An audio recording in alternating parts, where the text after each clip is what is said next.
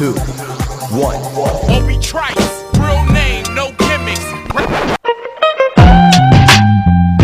Who are you? He had a voice that could make a wolverine purr. That's what I'm talking about, man. Wait a minute. I know you. I got the name tag. You're in my world now, Grandma. I know that, dude. He's a modern day Yoda. I'm your huckleberry. Allow myself to introduce myself. Greetings and salutations. We came, we saw, we kicked its ass. You're excited. Feel these nipples. That boy's good. Mm-hmm. Good and terrible. Well, I have a microphone, and you don't. So you will listen to every damn word I have to say!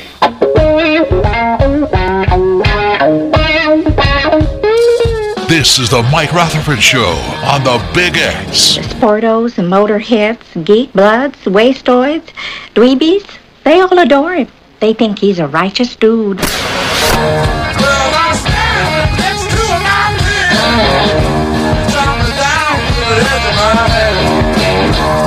All right. Heyo. Hey, what's going on? It is Wednesday, April 20th. We are live on the radio for the next three hours. It's the Mike Rutherford Show on 1450 AM, 96.1 FM. You know it better as the Big X. All sorts of stuff to talk about. We want to talk about it with you. We love when you interact with the show. It's your damn show as well. 502 414 1450. That's the Thornton's text line. We'll be reading your text throughout the next three hours.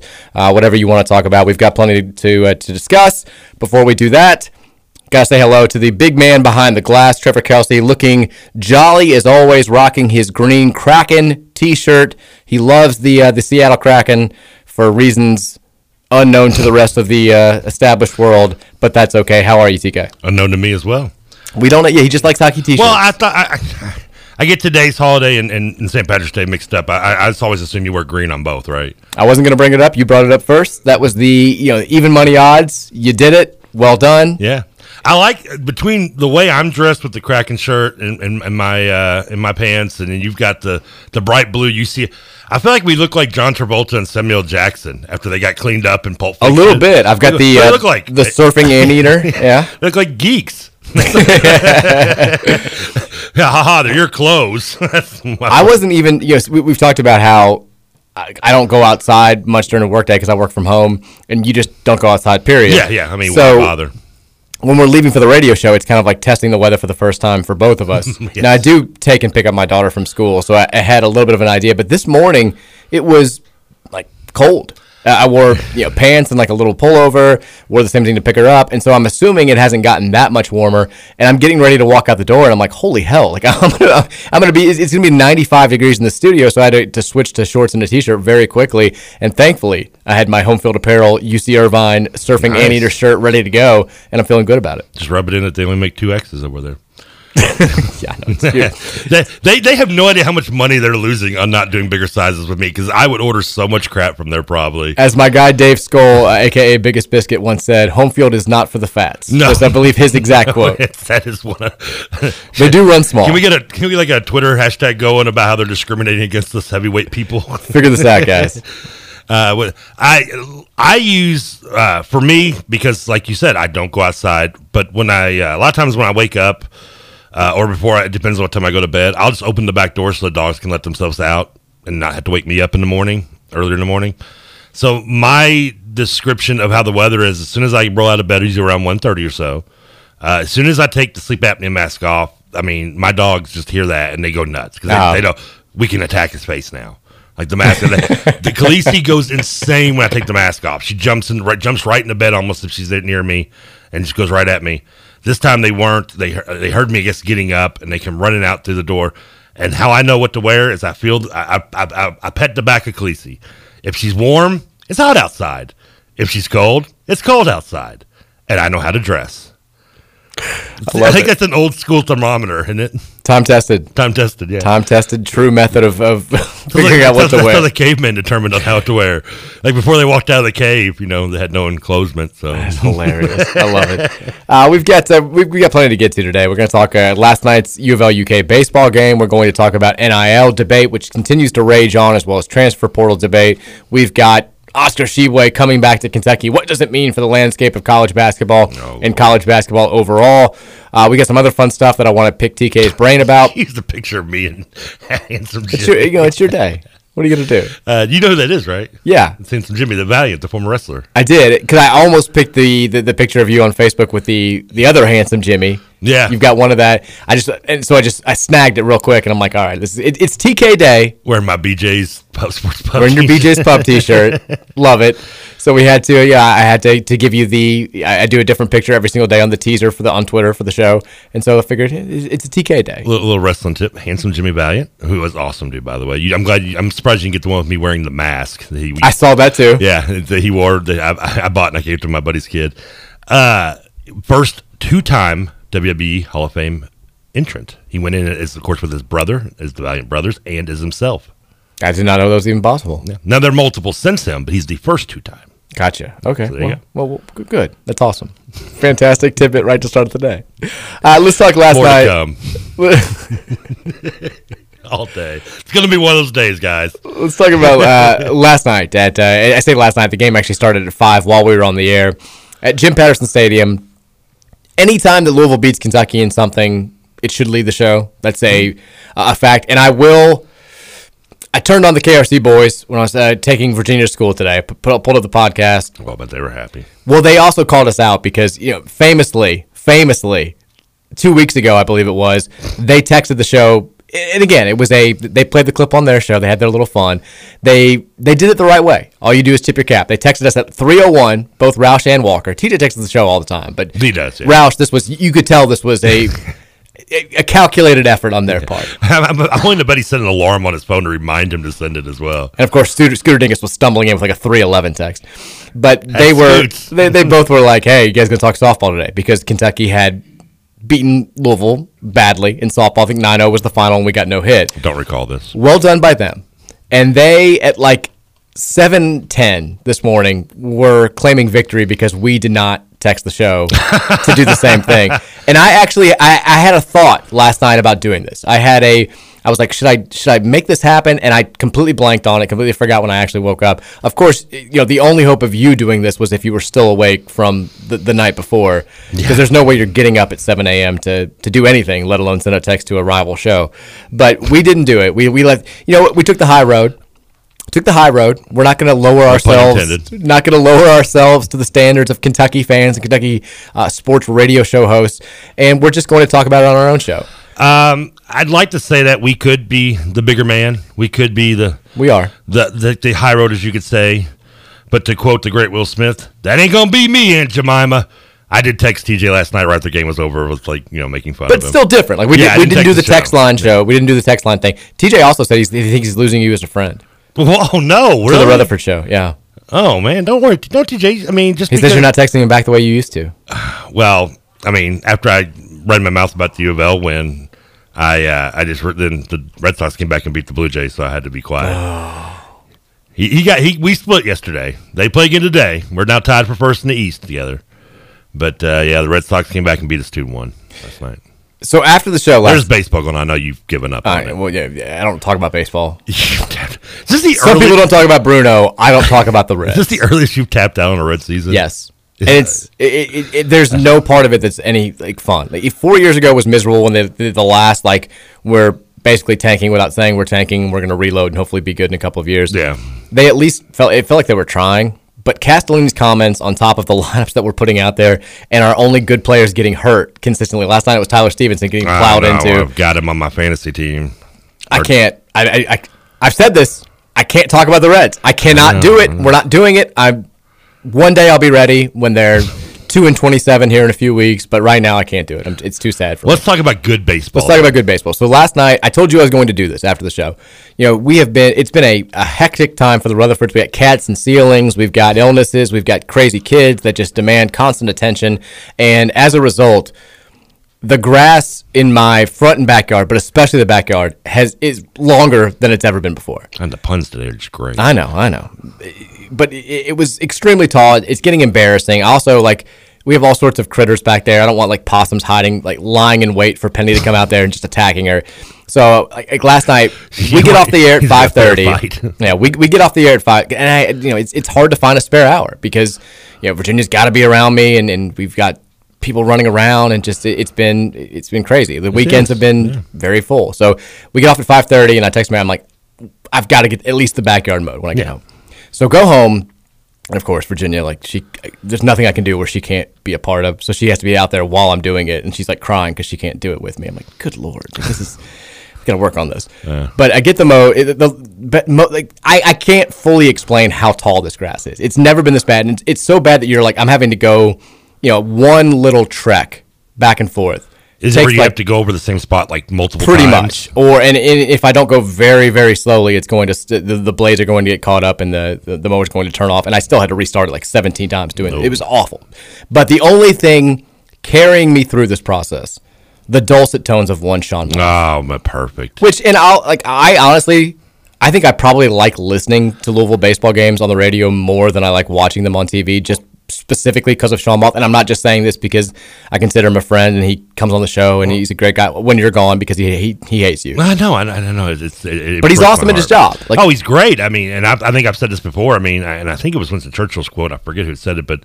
you know, baseball is the only sport you watch on the radio. Yeah. and it's a great. It was one of my Great favorite. quote. Yeah, it is, and it's it's true. And when you have someone who is as good as his, at his job as Sean Moth is, yeah, I'd prefer that watching it over the, the TV too. Quotable man, that Churchill. Would have, would have killed it on Twitter back Heard in he's the day. dropped. He would have been a fantastic follow. I would have clicked follow without hesitation. I don't know how many followers Winston Churchill would, would have today. Almost as many as Khloe Kardashian. So unless he gets the blue check mark, right? He, he would have had to have gotten the blue check. He would have, you know, but he wouldn't have won. He wouldn't have sought it out. He would. They would have had to have approached him. So I'm listening to Sean, and Sean. First of all, I thought of you. Which the amount of times that I think about you when I hear certain things, just it, it's depressing. Weird, but yeah. It- but but this you'll understand why in a second. Okay. So it, this is very early into the mo, and he's talking about. I can't even remember which which team was was at the plate, but he was like, "We've got a." He's like out beyond the outfield. We've got the, the the train moving from right to left. We also have a UPS plane flying overhead from right to left. All that's missing is the automobile, and it was just just so off the top of his head, so organic. And I'm just I'm mowing, and I'm like, Trevor would have loved this. That is a great. th- th- there- If you ever, how can you ever question why I love Sean Moth? it's the best. I mean, it is so awesome. That is a great line. He's calling the action, and uh, I, I turned it on right in time to hear us. Uh, you know, two run single. I think it was Dalton Rushing with the bases loaded. No, it wasn't. It was uh, the, the Payton kid who makes it a, a three one game, and we get ahead by f- it's four to one. As I'm, and then I end up finishing mowing the lawn, take Penny for a quick walk, keep Sean in in my ears, and maybe the funniest part of my entire week was this. It was I think the seventh or eighth inning. Louisville's leading four to one. We're trying to get more. We've got yeah, they didn't score again until the ninth. so. yeah, we've, we've got a runner on third. There's I think one out. We're, they, they bring the infield in. I think Knapczyk was at was at the plate for us, and they've got this pitcher in who's had a little bit of a rough go. Not today specifically, but the season. I think his ERA was like seven point oh two, and it's he falls behind three one, throws a strike to get the count to three two, and Kentucky makes a pitching change in the middle. Like he, this guy's just finally found the zone.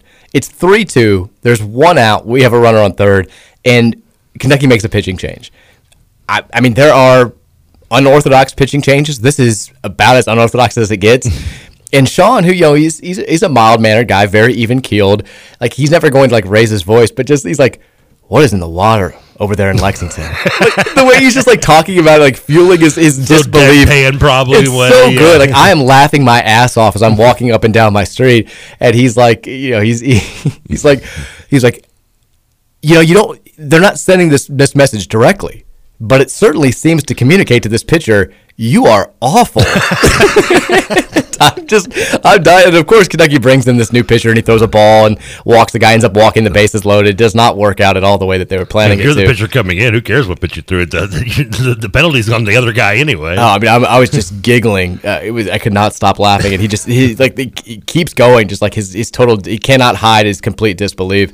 Um, and then Louisville, as they tend to do when they play Kentucky, closes it out. Gets a little bit interesting in the ninth inning, but they, they end up, um, you know, just for drama, play it up, keep people, keep the fans that that paid good money, keep them interested. keep them locked in until the final out, and they win the game four to two, um, continue their dominance over UK. And it was a nice win for a team that was coming off a rough weekend in Tallahassee. And of course, it's always good to beat your rival. We, I, have talked about it with Dan McDonald when we've had him on the radio show in the past. Like, it's different because this game clearly means so much to both sides. But I think anytime Louisville plays Kentucky, it also pulls in the casual baseball fans, the fans who are are only going to pay attention when you're playing Kentucky or when you're in the NCAA tournament, right? Yeah. And it's hard to explain them to, to them, you know, why we're throwing like 11 different pitchers on against Kentucky or why Kentucky's you know throwing a guy who's, who's barely pitched at all like it's just such a different sport. You you you know the, the weekend series are when you you're going full bore. You're, you're throwing your top guys. You're you're going all out to win. Not that both teams weren't trying to win yesterday but it's just such a it's a hard thing to communicate to the casual fan who's paying attention because hey it's the rivalry. We hate these guys. We want to beat them uh, and you know, I asked McDonald, I'm like, is that is that hard? And he's like, yeah. He's, he's like, he's like, I'll, I'll admit it. You know, it's we we do prioritize the game, but we always have, like Kentucky does, a bigger picture in mind, which is, you know, you're, you're not going to throw your ace, your Friday night starter on four days rest because it's Kentucky and you're playing them on Tuesday. It's just not the way that this works, and it is a little bit frustrating when fans don't understand that and they kind of they, they get worked up. But clearly, Louisville, I think both sides prioritize the rivalry, and it means a little bit more than just their a normal non-conference game, as will the game a couple weeks from now when we play ten, uh, Vanderbilt down there in Nashville. But anytime you're able to beat Kentucky in anything, it's fantastic. It's especially fantastic when you've done it like ten times in eleven games, and mm-hmm. which is what we're doing. It's you know Nick Mingione not getting the job done at Lexington. It's not a good, good team. I think this Mingione. Is, he's sort of a lame duck at this point, and it would have been even though we've struggled a little bit recently, it would have been embarrassing to lose to them just for those reasons. We're a better team than they are. We are a better program than they are. We're playing at home. We had won eight straight at Jim Patterson before last year's loss, and it was nice to get a W. So suck at UK. Yeah, I mean, the cream always just rises to the top, as it always does, and, and, and that's why we've won 10 out of 11. We we haven't lost to them since in baseball. I think since we lost to them in basketball. So it's been pre-pandemic. Yeah, it's been it's been Actually, several, several year. years, thirty years or so. It was last year. I want to say Tino Martinez's uh, brother-in-law was our manager last time we lost to Kentucky. And uh, yeah, uh, I, the one positive, despite yes the scare in the ninth inning, which somewhat didn't surprise me, was that this little pitching staff, despite it being a rotation, uh, you know, a bullpen day and a, and a Tuesday, and, and, I understand. Yeah, if you're like a casual fan, it's hard to explain it. I I get it though because I've been watching college baseball long enough. But if I hadn't, I'd be the confused one as well. The, the fact that they and I don't know how good Kentucky's offense is, but for Louisville's pitching staff to hold them just to three runs makes me smile. Well, the bullpen's been great recently. I mean, that's we we've talked about it that this is a team that's had to outscore people, and when you say outscore people, you're talking in eight to ten, you know, ten to eight and seven to five, and for Louisville to win a game four three, or even just win a game with four runs, because I think part of the TV announcer said something about Kentucky hasn't won a game where they have scored less than four runs this year, and I, when he said that, I thought to myself, "Damn, I don't know if Louisville's won a game where they've scored less than four runs this year, maybe." Uh, and they scored four at least. That's all we needed yesterday. That's all that matters. So uh, the pitching staff holding UK, despite maybe how bad their offense could be, I don't know, to three runs does give me a positive feeling. It does, and I think that the next step is getting some quality starts this weekend in a big ACC series against NC State because we haven't gotten those quality starts in ACC play really since. I mean, I guess God, the like the Boston College series, which, which was in March. We've March wasn't that far ago. Well, I guess it is. Almost, April's yeah, almost over, isn't it? When you're playing four games every week, it's a long time in baseball. We, have got to get that figured out because the bullpen has been pretty good recently. I mean, there there've been a lot of games where they've worked scoreless innings after the starting pitchers come out in the second or the third with like after giving up seven runs. So it's nice to see those guys get ha- have a good quality performance. Everybody who came in pretty much threw well last night. Um, I mean, you did wind up having to use Michael Prosecky for more than an inning, which I'm sure wasn't ideal, but um, he's he's he's getting the job done as a closer. That was his seventh save last night. The offense, I mean, a little bit worrisome that you're going against a UK staff that has been not great. That uh, uh, you know, we got out hit. They doubled us up in hits. They had eight hits. We had only had four. I did notice that. Yeah, wait, all our four mattered. They did. It mattered more apparently. Obviously. I mean, you know, we had Cam Masterman staying hot with the home run early. Yep. Uh, Jack Payton, who I think is still after. I know he came into yesterday as our leader in average. I think he still is after his one four performance. But he had the big hit that drove in a couple of runs uh, right when I started listening to the game. Isaac Humphrey had a big hit, but nobody had multiple hits in that lineup. It was a little bit disappointing, but I still feel good about the bats long term. We've just got to get the starting pitching down if we're going to do anything of consequence at the end of May slash June. Just got to get a run going. We'll get it. We'll be there. Speaking of weird pitching changes, Okay. can you text your boy Dillon and ask him what the hell they were doing pulling Gerrit Cole in the second inning? of That the happened last night. I didn't see anything about the Yankees game. last He night. walked like two batters in a row in like a nothing nothing game in the second inning. He wasn't hurt, and they still pulled him. And normally I wouldn't give two bleeps about what the Yankees are doing, but I got Gerrit Cole on my fantasy team. I paid like sixty bucks for this. I was wondering why you knew slash cared about this. I paid sixty bucks for this guy. Okay, he's my he's my stud pitcher in my rotation. What, what are they doing pulling him? He got me. He got me like a point and a half. Come on, dude. Take, uh, te- Text right now. What the hell's the pitching coach doing there? How about they fire him instead? even though, I, even though I think uh, the Yankees still lost like three nothing or something. I just Twitter searched Dillon Lawson just yeah, it. I, it, wasn't, it couldn't have been a good night. They got beat by uh, Detroit last night, I believe. Here you go. I'm not big on blaming major league hitting coaches when a lineup is not hitting, but Dillon Lawson will be a sacrificial lamb if their bats don't wake up. I guess Transylvania University is not a breeding ground for MLB hitting Is that what instructors. somebody? so I mentioned this like at the beginning of the season, we all were doing the joking thing, like where we'd send him these tweets and be like, "Ha ha ha!"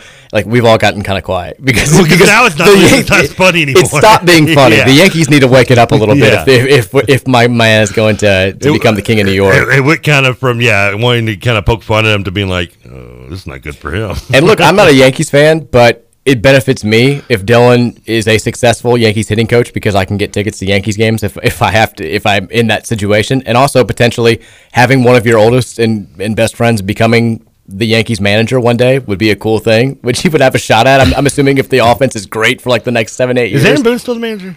Uh, no, right? Somebody else is. Shouldn't we know this? I honestly couldn't even tell you. I don't think who the Blue Jays manager is, to be honest with you, off the top of my head. Well, you should know that. That's I should, but I forget. who- Aaron. Boone is still the Yankees. Okay, manager. yeah, okay. See, I got Yeah. that one right. Blue Jays manager is the guy they got from the Red Sox, and I can't remember his name to save my life now. Uh, the oh god, I'm gonna have to. Mon- Charlie Mon- Montoya, Mon yeah. something. Yeah, Yeah, Montoya. Yeah, He's only been there a couple. We've only had him for this is his fourth year, so yeah. baseball experts right here. He's from not, not he's from Tampa Bay. He was the Tampa Bay's like first base coach or something when we hired him. I hate that you made me doubt everything because I would have if you hadn't if you hadn't let off with is Boone still go-" like I would have had no hesitation to be like yeah Boone's still the manager and then I was like eh, I don't think he is like just I was like damn it Trevor He's been there a while. yeah I, I I mean, I know the Reds manager is David Belper now. Uh, it is He's a, he's a Louisville native, or Lexington native, isn't he? I wish it wasn't because It kind of it kind of sucks because it would be a. Per- I mean, in fact, he is a Kentucky guy. It would have been kind of like a perfect match, but sometimes it just doesn't work out. I guess.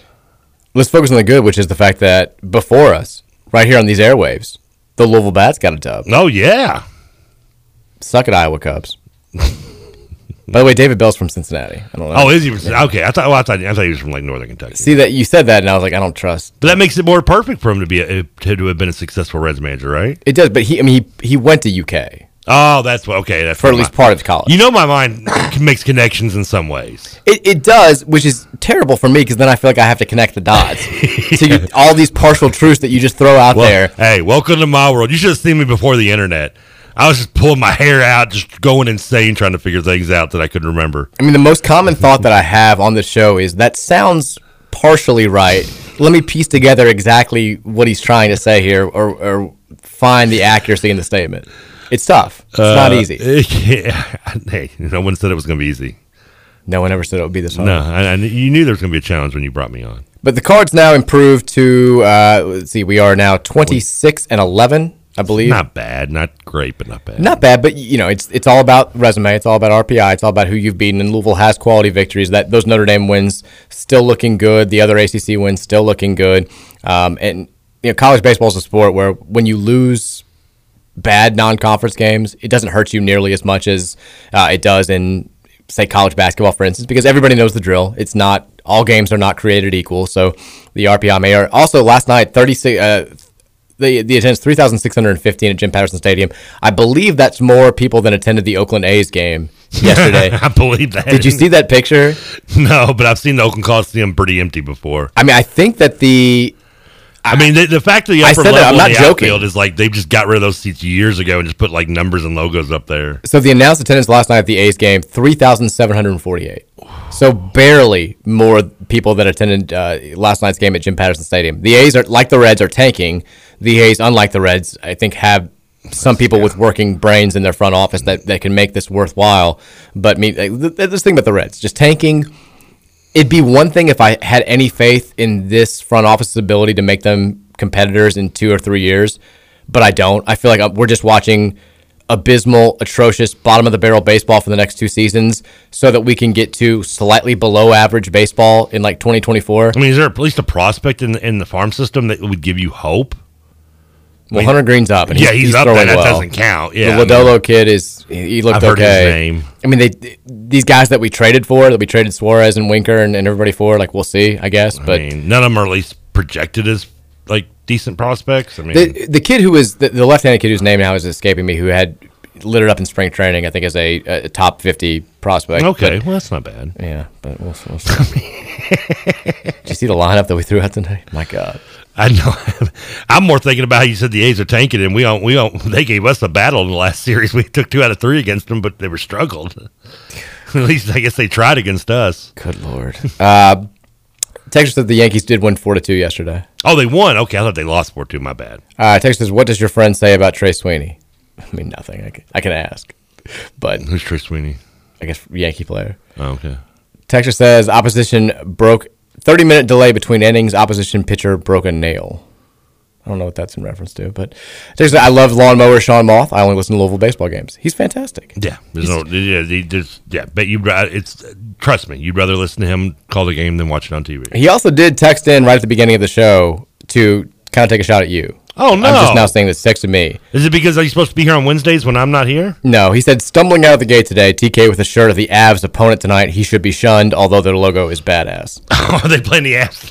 The Avs won't have any problems. yeah, the, Kraken aren't. Listen, the Kraken are not the Golden Knights of expansion success. They are. I believe they're in last place. Are they not? That's because they changed it up because the Golden Knights got every like all these badass players because they had the worst rules. Do you remember that like the whole thing? No, is that how they did it? Is that why they end up getting so good right away? They basically I don't think I remember the details exactly, but they were allowed to pick, you know, like from everybody's roster. Like the, the best players were all like every team could only hide like save one player in this expansion draft.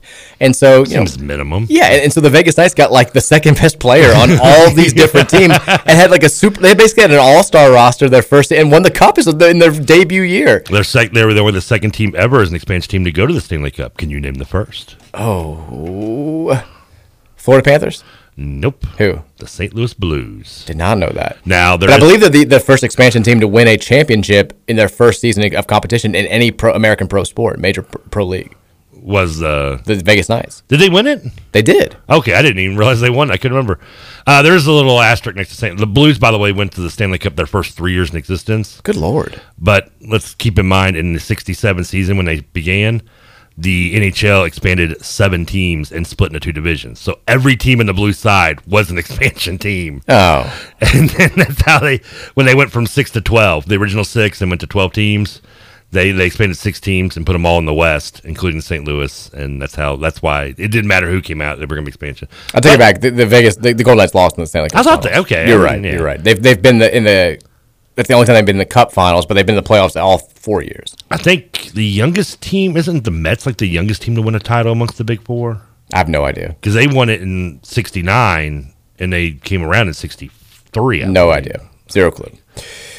By the way, the Mets, their color scheme is because they took the orange of the, the Giants, the blue of the Dodgers, and the pinstripes of the Yankees. Oh, That's how the Mets got their their uh, their color scheme and, lo- and and jerseys. Texture clarifies, by the way. He asked about Trey Sweeney. Trey Sweeney is the he was their first round draft pick last year. Oh, okay. Kid from. St. X. Who? uh, oh, okay, even cooler. yeah, we, uh, we we were asking him because Daylen Lile from Trinity was also a first round pick, and we were like, "What the hell, Lawson? You guys, we're all rocks here. What are you doing?"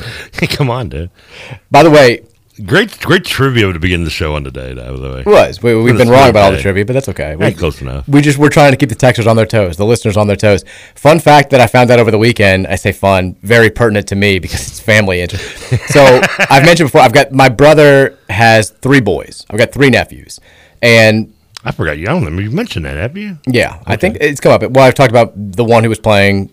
I always freshman at Trinity. Audrey. Was, yeah, Audrey's my niece. She's at the house every day. Yeah. So I've got three boys. The, the youngest one we found out over the weekend. I asked him. He's big into hockey. He's, he's a big time hockey player, and he'd kind of been mulling going to St. X because all of his hockey bros are going to St. X. And so finally over the weekend he made his decision. He's going to St. X. So my brother has three boys who next year will be in high school. They're at three different high schools in Louisville. The oldest goes to Manual, the middle one goes to Trinity, and now the youngest is going to go to St. X. I was like, this has to be a rarity. Like th- there can't be many Louisville families that have had this happen where they've had three different children in Louisville high schools There's at the a- same time, and they're all at different ones. I mean, he could have been like, what, what, what's a third like Catholic school? He could have sent the, one of them too. DeSales? DeSales. Shout yeah. to Roush. Yeah, DeSales. He could have gone. Done Holy Cross, shout out to Justin Rank. Could go there. Could have gone one of those two, and then have just three different Catholic school representatives. Could have. They didn't. have been manual. Does is there is there high is there a, is there any high school in this in Louisville that has a, high, a hockey team? Yeah, that's why he's going to St. X. Do they have they have a hockey team at St. X? Mm-hmm. They have one at Trinity. They have one at. They used to have like a combined JCPS teams, but now I think a lot of these schools have their own teams. Because my, I think my my sophomore or junior year of high school was the first year they had it, and it wasn't KHSAA sanctioned, so it was like a club. Oh, there's no way. yeah. But now it's it's it's kind of like lacrosse. It's expanded a lot. They, you have a lot of different schools involved. Um, I mean, there's can't be what is there even ten schools that even play high school hockey? In, I think so now. At this point, Are point, there? Okay. But he like it's it's a different level. Like my buddy, my buddy, my nephew plays on all these these Well, travel all star teams. He's in all these region teams, and I guess his team, which is made up of thirteen and fourteen year olds, played St. X's varsity in like a scrimmage and beat them like six to one. So, so like you know, they're they're, they're I don't know why good. I'm picturing the Ducks as the freshman team coming in. It's the same. Once again, your your movie dictating your views on all life. This one totally accurate. I love hearing how like when all the sports that you you could- you could have played it like if you go when you go to Trinity and St. X and I went to Wagner where like we barely had a basketball program. It's yeah. Like we we didn't have we didn't have a softball team. Like I, I remember we didn't even get our softball team I think until like my uncle became AD and he was like, I, I guess I'll manage them since we don't if we get enough girls to sign up, and they they eventually did. And I think I don't think they actually canceled their season this year because they didn't have enough girls on the team. Man, I walk by that softball field every. It's never in great shape. Yeah, and I don't I don't even know if the I think the baseball team got canceled this year for for Wagner. Did it? I think so. I don't That's think, sad. They had the coach of the year in the region a few years ago. yeah, because I think if I remember, I think I heard from someone right. They were they were very hurting for for enough players to even make that team. I've seen I- I've They seen games have- being played over there. Maybe but they did eventually, but at one point I know they were.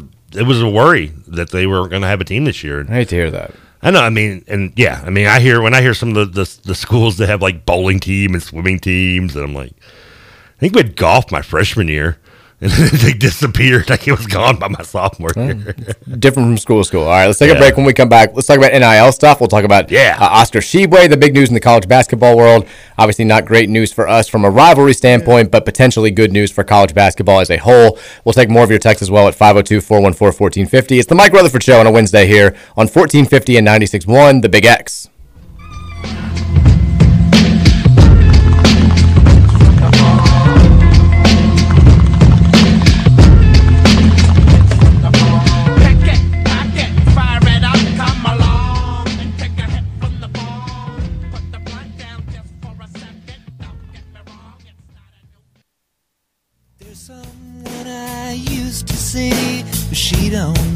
give a damn for me.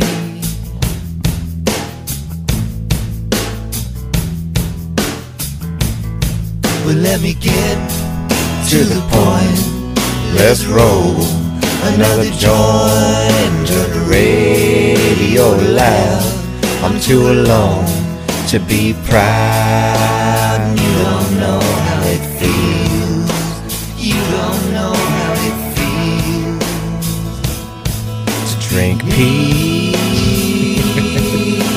Mike Rutherford Classic back in the day, making every song about pee and poo. Suddenly, my mind goes to Craig Robinson, and this is the end. Fun, fun fact about this song senior year of high school, this got me out of a whole lot of trouble. We were, this is just, Your high school song was old by then. well, yeah, but I mean, it was all, so let me get there. Okay. I mean, we were 17 or 18 year old kids around Halloween time, and my group of friends was going to a group of friends that I was with was planning on egging a house. Uh oh. And everybody went to Kroger, and this song was on the radio in my buddy's car. Shout out to Clay Talley, maybe listening, former U of L soccer sensation, aka his old car, the Shaggin' Wagon. And this song came on, and I was like, I like this song. He's like, I like this song too. We're like, we're gonna stay in the car and listen to the song. And my buddies went into Kroger. They bought a bunch of eggs on camera, wearing Trinity hood, uh, hooded sweatshirts. and then the, Wow, they, brilliant They all ended up getting in significant trouble for this, and uh, my buddy and I were were spared of any consequences because we had stayed in the car to listen to Tom Petty. Let that be a lesson to all of you kids. It's a great story for a song, though. Let that be a lesson to all of you kids. If Tom Petty's on the radio, keep listening. It's going to save you a whole lot of heart, headache at some point. Saw him twice in concert and wish I could have seen him more. God, I wish I could have seen him once. He would have been the top of the list. He What's was- your favorite Petty song? Probably Breakdown. I'm a big Breakdown Great fan. song. And you know what's sad is that the first time I this is almost the one of the main reasons I went and saw him a second time was because the first time I saw him he was great. He didn't play it, Oh, really? and I, I mean he he opened for the, the I, both times I saw him was Black Crowes open for him and they were fine. But I guess I mean, and I left kind of a little upset he didn't play my favorite song, but. Like my one of my buddies with me at the time was like, who's a big Tom Petty fan too. He's like, "Hey, dude, the guy played for like two hours. He can't still, he still can't play every hit he has, which is sad. Because I mean, good and sad, I guess. But he did play it the second time I saw him. It did make the playlist, so I was very excited. I would have been upset if I. I think "To Find a Friend" is my favorite song, um, and if it, like that's a kind of a deeper cut. It so, is, So yeah. if he didn't play it, I would be upset, but I would understand it. But again, like I'm never gonna have a, a chance now. Yeah, he's good cuts. This song's right up there too because this this was like this and Big Poppa were two of my like two my two anthems of my freshman year of high school. Very different, but I like it. They both they both came out. Big Poppa came out like the summer of my going into my freshman year, and this song came out like right at the beginning of my freshman year, I believe. Uh, the Wildflower CD, which was I guess his last. I guess I think it was his last album he really kind of did, other maybe some greatest hits stuff. But uh, last really really good one, really popular one. I'll say that better yet. He probably did other albums that I'm, I shouldn't be saying. But, In the middle of his life, left his wife. but yeah, that- so that, these two, all these two always uh, that was we. There's many a times you'd be we'd be singing this song while working out the, the lyrics. Once again, this is the second day in a row with a theme very easy to spot. Yesterday, you kind of jumped the gun a little bit because uh, I guess we weren't sure if we were going to have a show if the bats Pretty game ran much, long. yeah. That's, that's basically what it was. And the bats took care of business. You also jumped all over the place because you started off with, well, yeah, I didn't want to do like the explicit, obvious to spot songs about you know, weed references. I wanted to make it a little bit under the radar. And then you went from there to cocaine references to crystal meth references and then just explicit references to weed in the last hour. No, it was heroin. Get it right. Oh, sorry. My my my apologies, Mr. Brownstone. Um, hey, you remembered. I do. Um, and then yeah, today we've gone back to like you know, like you know, not quite as explicit as Afroman, but Well, be I mean, patient. let's get to the point. let's get to the point. Let's roll another joint. Is is is fairly straightforward. There's not much nuance there. We're not dancing around anything. Not much wiggle room No, no, no, pretty much right on the nose, as I like to say. They also they let off uh, going back to Kerosene this I morning. mean, my last my last song of the last break was was Cypress Hill. So It I was, mean, yeah.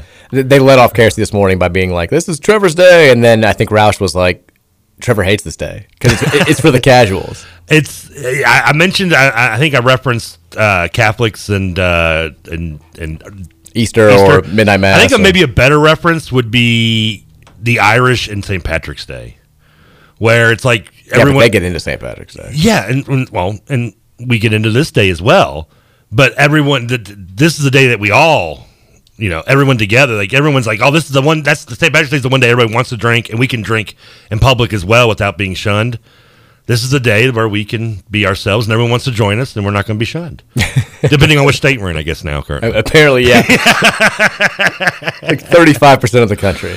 I mean, I'm telling you, I, one of the times I was in Cali since they passed the law, there's nothing but my mind, and just people just standing on the street corner, just smoking. Oh, when I was in Denver the last time, Yeah, like, it- it's just- it- it's a new world. Yeah. you just smell it everywhere. It's just the people just. I mean, my buddy just sitting there. We're just kind of hanging out in front of this rental house, and he's just sitting there lighting one. I'm like, dude, what are you doing? There's people. on you. Oh yeah, we're. we're I do feel like, and maybe it's just because of the the shifts nationally. I do feel like you see it more here locally. Like, I, I'm walking the dog, and there are the same houses every single day, pretty much that I walk by. and I'm like, yep, like, like there it is. I, I, do feel like I notice it more when I'm just like walking around out in public. You can you can smell it more than you used to, you know, five to ten years ago, and I think it's just become you know it's become more mainstream. Yeah, that it's not going to change anytime soon. I, last I was in Vegas, I was, somebody asked me for a light in the parking garage, and he did light a joint. Good lord! I was like, "This is it's like a dream I had in high school." Skelly Kapowski gonna jump out of the back seat and say she loves me. Oh I mean, uh, Texas says happy 420, Mike and TK. Appreciate that. Thank you. Uh, Texas says Wagner does have a baseball team. Trevor is telling lies. There was never a threat of not having a team. He's high A AF. I mean, I know half of that is probably true, but I'm pretty sure it's all true. I love that we get this text like in the middle, like only on a Louisville sports show. Holy Cross has a god awful soccer field. the Cougars catching strays here. Why did, did we even bring up soccer? I brought up Holy Cross. Oh, we were damn, mentioning other schools. I did the scoreboard for Wagner soccer one year, and I kid you not. I, I mean, I don't think they made it across midfield once all season. I felt the, the game against Trinity, which was like ten to nothing. Yeah, like I, the, working soccer games, working the scoreboard for Wagner soccer games was the easiest gig I ever had. Like, I mean, I would just sit up there and just read magazines and chain smoke cigarettes. I went to multiple Wagner Trinity games, and it was yeah. I mean, very much like watching. I don't know, like the German national team take on Wagner. like, it, it, was just it was it was a different. Sport. high schoolers are supposed to stop the clock, I guess, after a goal and then restart it when when the kick is begin. I think it's same as college here. Oh, is it in in the college? States. Okay. And I just never get like the, high, the referees go to me before even the Trinity High School Wagner game started. Like, don't even Don't stop the clock? Just Yeah. don't even- I was like, well, even after because usually they wait till after it's like three nothing before they tell me not to do it anymore. He's just like, don't even bother. Don't I- even, don't even start. Don't even do it once. along the same lines. I mean, soccer is one of the sports. I think it's because it's continued to grow since you and I have gotten out of high school. It's a little bit more equitable across the line. Oh, yeah, yeah. But back when I was in high school, like you played. I mean, one of the, the first sporting events that I covered when I was doing the student newspaper stuff, I covered. Uh, I was supposed to cover a bigger game, and I think I'd gotten sick or it got canceled or something. So like, just cover the next game, and it was it was uh, Trinity versus KCD, and this was before KCD. This was before KCD had like a one hundred thousand dollar Yeah. athletic director, and they would you know make I remember early KCD days. Yeah, they were playing like sixth and seventh graders who were like little like kids. play Walden. I I mean, it was. I, I'm covering this. I'm like, what am I? What am I doing here? Like, like why? Like, like Trinity's like not even trying. They're running like set plays, and just everyone's trying to buy. bicycle. I'm like, this isn't even a sport. What's going on here? This is this is terrible.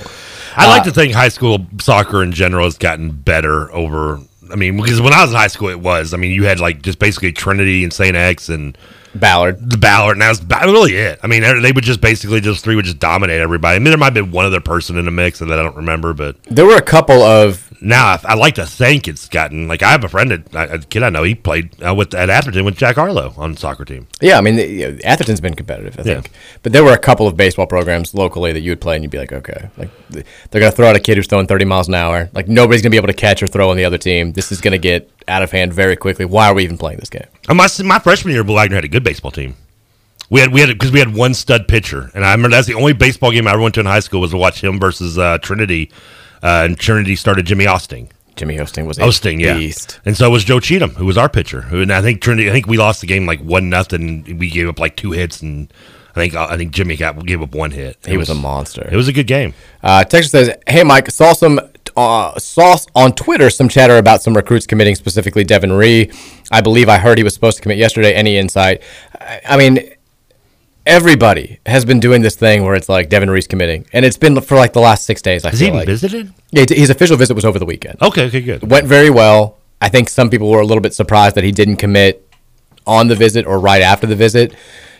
There's still no indication that he's leaning anywhere else. I, I think that it's still, it seems far more likely than not that he's going to wind up being a Cardinal. But I'm, I, mean, every time I see like people are sending me these links to to people's tweets where they're like, Devin Ree today, hearing good things. Like, just keep your ears peeled, and like nothing keeps happening. So why don't we all just let- let's just sit back here? Let, let let's. I know it's hard to do in this day and age where there's something happening. It seems like every second of every single day, or somebody thinks that something's happening every single second of every single day.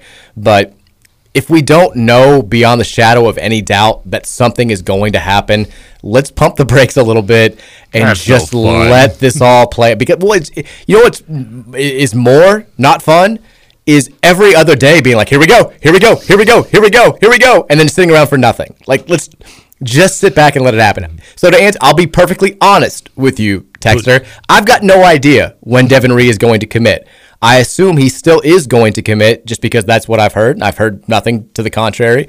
Um, but as far as the timeline, I've got zero idea. Could be during the show, could be a week from now, could be this weekend. Who's no idea. But he is, according to the ESPN updated its final class rankings for 2022 today, their final top 100. Devin Ree rose a few spots. He's now number 77 in that class. If you're interested, Kamari Lands, who is the, the current only commit in Louisville's 2022 class, is number 39 in the class. And Tyrell Ward, the I think the only other player that we're actively recruiting from 2022 is number 34. Um, and a couple people asked follow up questions today. Is Louisville still in on Ward? They're still recruiting him. I know. I think he is. I'm not saying he's unlikely to commit to Louisville. It seems like he's far less likely to commit than Devin Ree is. I believe he was taking a visit to Florida right now. I know they're high on him. They feel like they have a good shot at him. Um, some other SEC schools feel like they have a good shot at him. He was previously committed to Xavier, but Louisville's still a player as far as I know for his services. But those are the updated rankings. What uh, if, for for those that, that, that put all their stock into the crystal ball predictions? Because you know I, how many times I've seen DJ Wagner's officially been basically coming to Louisville because of the crystal ball predictions. I've seen for for those wondering, Devin Ree, hundred percent crystal ball Louisville. Granted, two votes and one of them's Jody Demling. He's the other is another Cardinal Authority guy I'm not familiar with. Michael McCammon. Yes. Yeah. There you go. Um, they both did it in the same. One was at 1:45 on the 15th. The other's at three o'clock on the 15th. Yeah, I mean, I still feel confident that he's going to commit. I just, I'm not going to pretend to know when he's going to do it. Which, I mean, everybody for the last 48 hours has been hinting that they know he's going to commit very soon, and he hasn't. So we're still waiting around there. We did find out today Sean McNeil, the West Virginia transfer that has Louisville in his final six, he had scheduled visits to his other five finalists, but was holding out for Louisville. He is going to be here next weekend, next Friday and Saturday. We've got uh, Brandon Huntley Hatfield, the transfer from Tennessee, former five star big man. He's going to be in town this weekend. So, Huntley Hatfield, we're taking him to Thunder. He's going to love fireworks, the public urination. Thunder's Saturday, isn't it? Yeah, he's going to be here.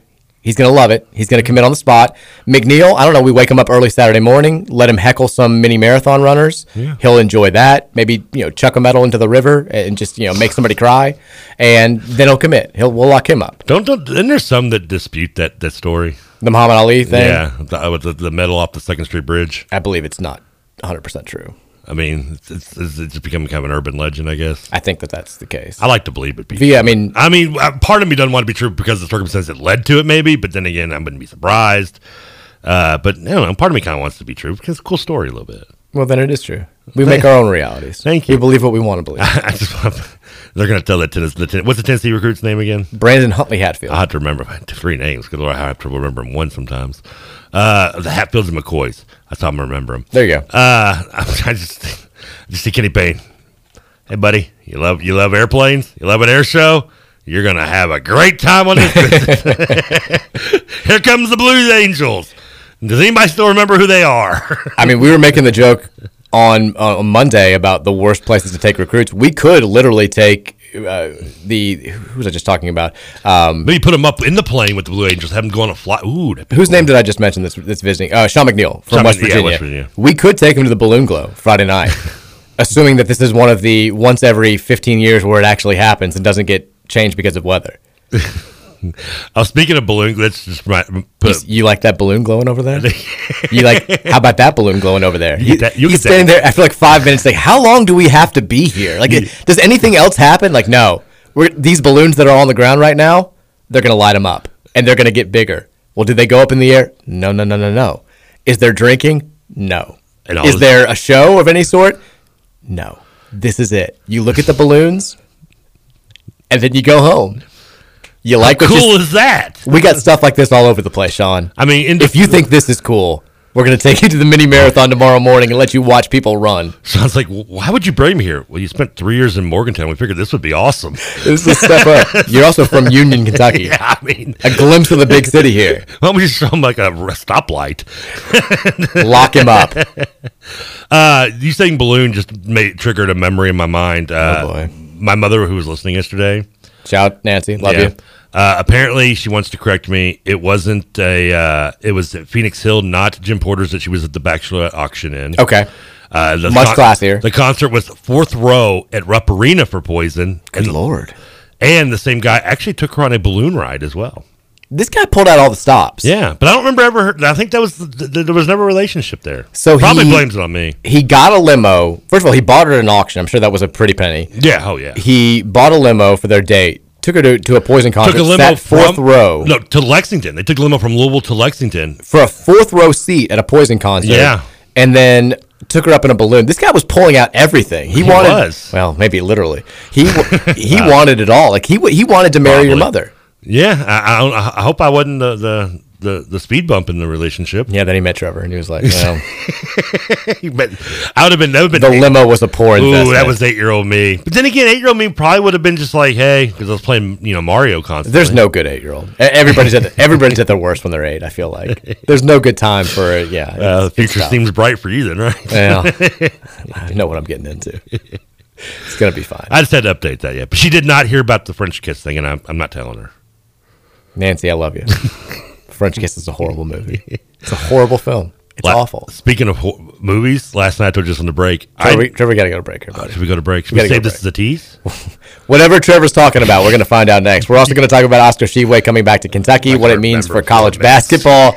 Uh, Trevor will try to continue to to, uh, to remember things. We'll take more of your texts. Text us on the Thornton text line 502-414-1450. And if you need a golf cart, if you want to play this summer, we got five of the best courses in Southern Indiana. You can play them all for under $25 a round. That includes cart. It includes a, buck, uh, a bucket of range balls beforehand. We're talking Elk Run. We're talking Old Capitol. We're talking Chariot Run. We're talking Valley View. And we're talking Christmas Lake. The Big X Sports Radio golf card is here. Purchase one by going to bigxsportsradio.com. Click on the golf card tab at the top of the website, and that'll take you where you need to go. You can also call us at 812 725 1457 to make a purchase. That's 812 725 1457. Limited supply. We're getting really limited at this point. So if you want this golf card and you've been holding out, you've been debating, today is the day to act. Make that happen right now. BigXSportsRadio.com. We'll be right back with more of the Mike Rutherford Show after this. Well, let me get to the point. Let's roll another joint turn the radio loud. I'm too alone to be proud.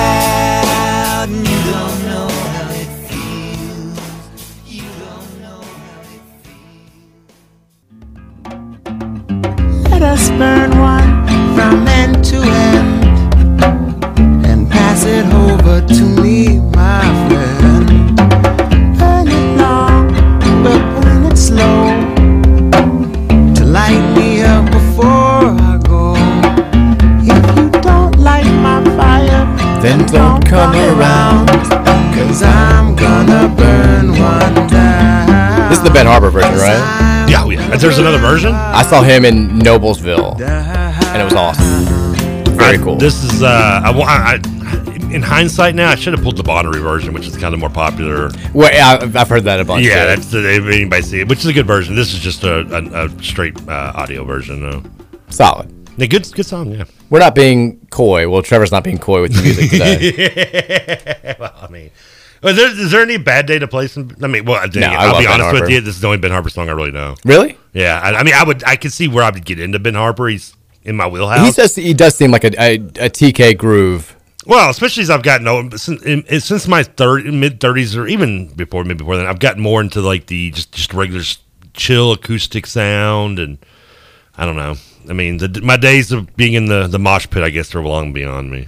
We got to send a, a very happy birthday shout out to our guy Easton. He's turning 16. Says this is his favorite radio show. All he wants for his birthday is a shout out. Happy birthday, Easton. 16 may be a little bit too young to listen to the show. Oh, no. Don't don't don't learn from us. Don't no no no. Well, first, yeah, say as we do, not as do as we. Wait a minute, hold on. I already screwed this one up. Case in point, we're making the point right here.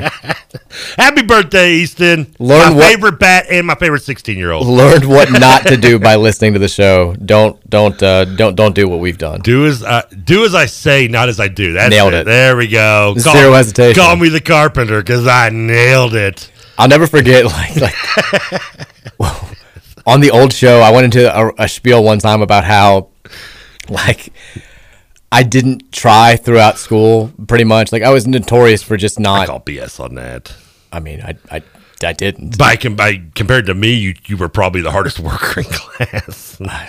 you can talk to anybody who went to grade school with me, anybody who went to high school with me, anybody who went to college with me, school was not a top priority. No, and I ended up, you know, my, my GPA graduating college wasn't great because I didn't think I was going to ever need it for anything. You know, you, just needed the degree, get out and work. And then I decided to go to law school, and it became a little bit of an issue. You had to, I put myself in a position where I had to just nail the LSAT if I was going to get in anywhere. Um, and, and so I went on a, a spiel one time on the radio about how, like, listen to me, kids, like, you don't have to really try. Like I, I ended up, I ended like I had friends who their whole lives they wanted to be lawyers. They worked their asses off in grade school. They took all the hardest classes in high school. They went to tough colleges where they just they, they spent their weekend studying. They didn't, and they ended up in the exact same place that I did at the end of the day. So the lesson is do whatever you want, and you're probably going to be okay. Just half jokingly saying this, and uh, somebody sent me this long email about how they had recommended to their kids to listen to the radio show and like that day and she's like i'm a she's like i am a academic advisor and now i've got to talk to all these kids and i was like well i mean it's kind of your fault what do you want me to say Oh, this is man. not a show that you should be learning life lessons from Oh no no no. this no. one specifically the Well, old the old one too as well Well, I think you could take some life lessons. I mean, now your story. I hear your story, and you talk about you being lazy in school, and I feel like what I want to do, like the kids say, like hold my beer. Well yeah i don't think there's any comparing you or me there, there are levels to this I spent more times at Hardee's on on, on Silver Road than I did at my at my homeroom class at Wagner. i at least attended school yeah, and put in the minimal level of effort yeah I, I, I, can't, I went to Mr. Dench's uh, telecommunications class every day, and some days when I didn't have the class. well, he had cable in a, side room in his office. He so I could, and I worked at a video store under the table part time. So what I would do is I'd go and I'd bring him all the Disney movies. This is funny. he's I think he's still a teacher at Jeffersonville in, Louisville- in Indiana now. So maybe we should tell the story, but I don't care. Uh, so I'd go get the movies, and he would like dub the Disney movies and hand them out to like all the other teachers for their grandkids. Oh wow! for favor, so they would all you know owe him something, and he could just pull you know pull strings throughout the school. What a racket! And part of part of what the deal with me was he would let me just hang out in his office room and watch ESPN all day instead of actually going to class, and would give me notes to go to Arby's. So if I got in trouble, but Mister uh, Coach Ross, who our security guard, who was our security guard, would catch me. I'd be like, "Look, I have a note. I'm going to Arby's for Mister Dench." What a strange, strange world you live in. Forever. Didn't didn't didn't help my laziness of wanting to do uh, actual education at Wagner during my sophomore and junior years. My laziness was fueled by like, every single level of school. People saying that you couldn't get away with doing what you used to do, like at this level, and then me getting away with it up until law school. Law school was the first time where you know people talk about oh, you you got to study like if you want to do well in college at this like you're gonna have to. It's gonna be way different than high school. I'm like whatever. Like college was was nothing compared to like high school was harder for me than college was once I got once I got there. Just because Trinity AP was it prepares you well. You can say what you I want guess about. so, yeah. I mean, yeah. I felt very prepared for college, and I feel like other people were were not prepared. When you get to law school, they give you the same spiel. Like you know, you've got to you you may have been told you could get away with not studying on this day or doing this in college, and maybe you did, but you can't do it here. And I'm like, you know what? I've been hearing this my whole life. Law school, they were right. Law, law school, there were some people in my law school class who could do the bare minimum and still do well on finals. I was not one of those people. Most I- of them are uh, like obsessed, aren't they? Kind of with, with studying and, and making sure everything. You kind of have to be, and I, and I was not. I, I think I've told the story on the radio. I set the tone for my entire law school career, which lasted one year, hmm. by on the first day of orientation, they give you the first assignment. You had to brief a case, and it was like you're, just gonna- you're going to learn how to do this, and we're going to come in here and talk about it. And I went actually over to, to Mary's house after orientation, and I'm getting ready to start working on this.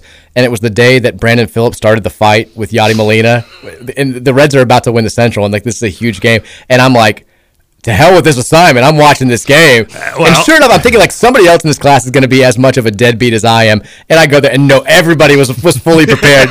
and I'm like, if they call on me this first day and I'm not like, like, do I just quit? Do I do I just leave? Do they kick you out? The better than this story would have been they they called your name for to, and you stood up and like Brandon Phillips, Reds Central win. Any Reds fans in here, guys? Yeah, I mean, Funny story. You just start spurting out Reds names like you, you know Molina fight. Hello, people. Johnny Cueto kicked a guy. What do you, you expect me to brief a case when that's going on in the background? You no. know, under, under the radar, there is a happening to both our stories. A, your story, because you just said, screw this assignment law school to watch a baseball game. You're in sports radio now. Me, I'm cutting Yeah. class to hang out in the communications room. I'm over on the other side of the board. I just, we knew our futures. You're saying we both deserve this, We both we both got what we wanted. or deserved at the end of the day. Same difference. Easton, stay in school. Don't listen to the turn show. it back. Turn the radio off right now. But young man, you get to your room and study. Happy birthday. Happy birthdays. Text that I graduated high school with a 1.3 GPA, did absolutely no work, joined the military, had my bachelor's paid for, a, for plus a monthly stipend. Now I'm a high school teacher. There it is. Wow. I didn't have What a are you one, doing listening to this show? no, I did not have a 1.3 in high school. I did I did well enough to, to do to do to do well enough. I don't think I don't even know what my GPA was. College was bad. College, I was just trying to get to the finish line at the end because I was like, oh, I'm gonna get out here and start doing media stuff, and it's gonna be no problem. And then I get out, and they're like, well, they don't pay anybody at this point in time. You know, the housing crisis was happening. This was 07, 08. Nobody was getting paid to write any words if they weren't about vampire romance at that point in time. so after like a year, I'm like, well, better do something else now at this point. My cousin's an author. Really? She does script work for movies as well as uh, she under a pen name she writes those trashy romance novels you find at the uh, Love it. and the uh, it's got like Fabio on the cover. Yeah, There's good money in that. yeah. I hear. Yeah, oh, yeah, she makes decent money. She makes okay. Texture says, poor Mr. Dinch just lost his pension for letting TK go to Arby's 30 years ago. Yes, I know he's recently. I don't think he teaches still at Jeffersonville over in Southern Indiana, but I know he rebuilt their entire radio station over there, and which is a big thing because Jeffersonville's a very good radio station when it comes to. They have their own radio station up there. Texture also says they do have liquor at the Balloon Glow. Oh, which is great to know. That was your call, not mine. Yeah, I I, know I, thought. I mean, I haven't been in years. I do want to go when the, the kids get a little bit older because I think it's a fun thing for kids. Yeah, for anything between like five and ten, I would Yeah, say. for sure. But I didn't know that they had alcohol there at all. I don't think I ever made it to Balloon Glow. Sean McNeil, he's got to be over 21. He's played four years at West Virginia. I think we can let this slide. Get him there. He's going to be good. Uh, Texture says Easton Oh no, because the Texans are going to be mean. Easton is high as bleep at Cherokee Park right now. He's going to be the first person to dive into the kiddie pool in college. Don't jump into the kiddie pool, kids. He's hanging out at Hogan's Fountain. Don't do it. Don't jump into the kiddie pool. Uh, we have a bunch of other texts, but I, I do want to talk about the big news of the day in college basketball, which unfortunately for us involves positive news for Lexington Basketball Academy. I ain't scared.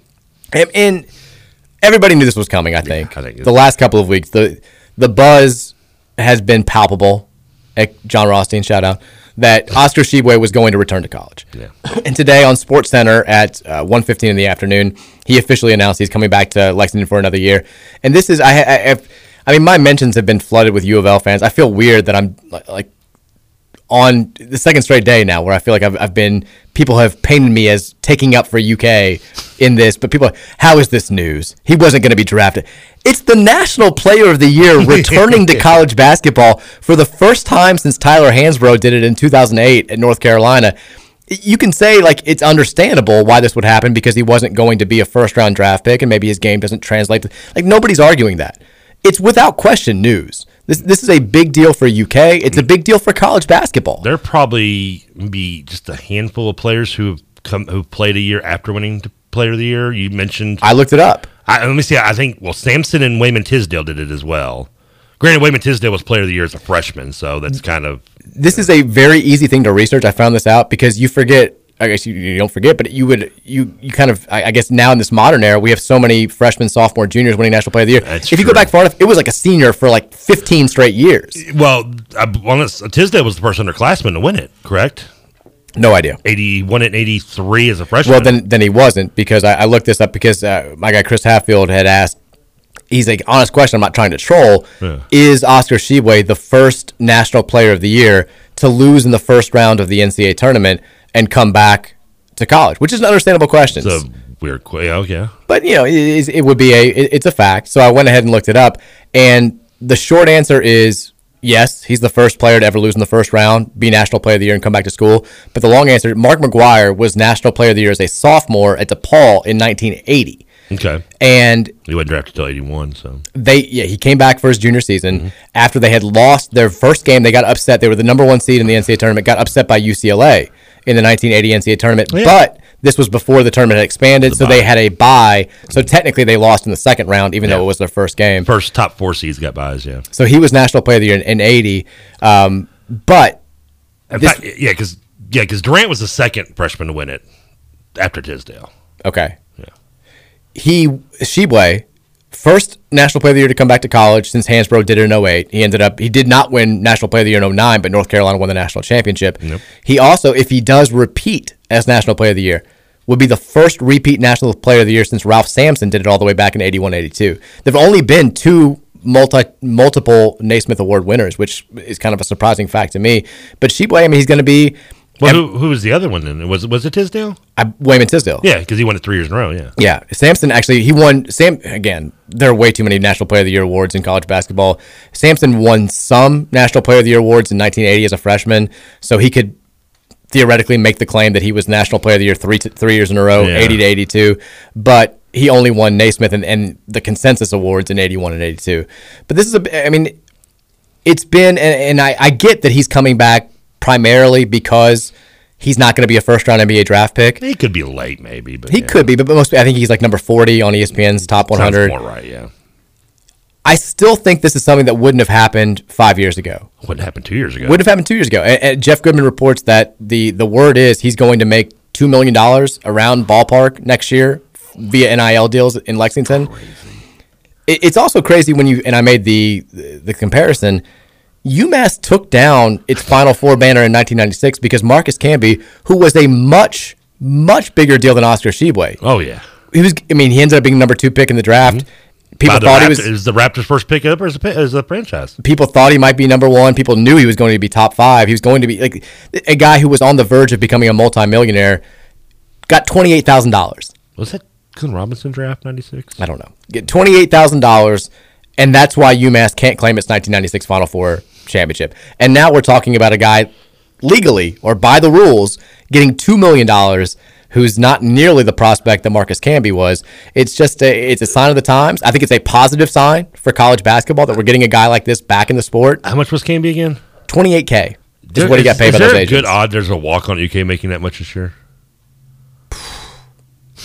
Walk on, probably not. Or, ju- or who's the worst player that could? I mean, on UK's roster that's not a walk, scholarship player. That guy probably makes more than twenty eight k. I mean, Brad Calipari probably, if this had been five years ago and was a walk on, he probably would be making at least 28K. Well, I mean, that's just his allowance. Or not given. They're not given, baby. uh, I mean, yeah, I mean, there's no, you know, there, yeah, you're, there's no surprise, I think, with with Tshiebwe making this decision, and it's good for him. He's going to make, even if he had gone a second round pick, and I know there have been more few and far between second round picks getting guaranteed contracts now. It used to be something that was never happening. Now you see at least maybe one every couple of years. You'll get one, maybe even two. Uh, but even then, I mean, yeah, I mean, come back. You're going to make more now than you're. No matter where you're getting drafted, you're making more. If you're making at least two million this year, than you're going to make there.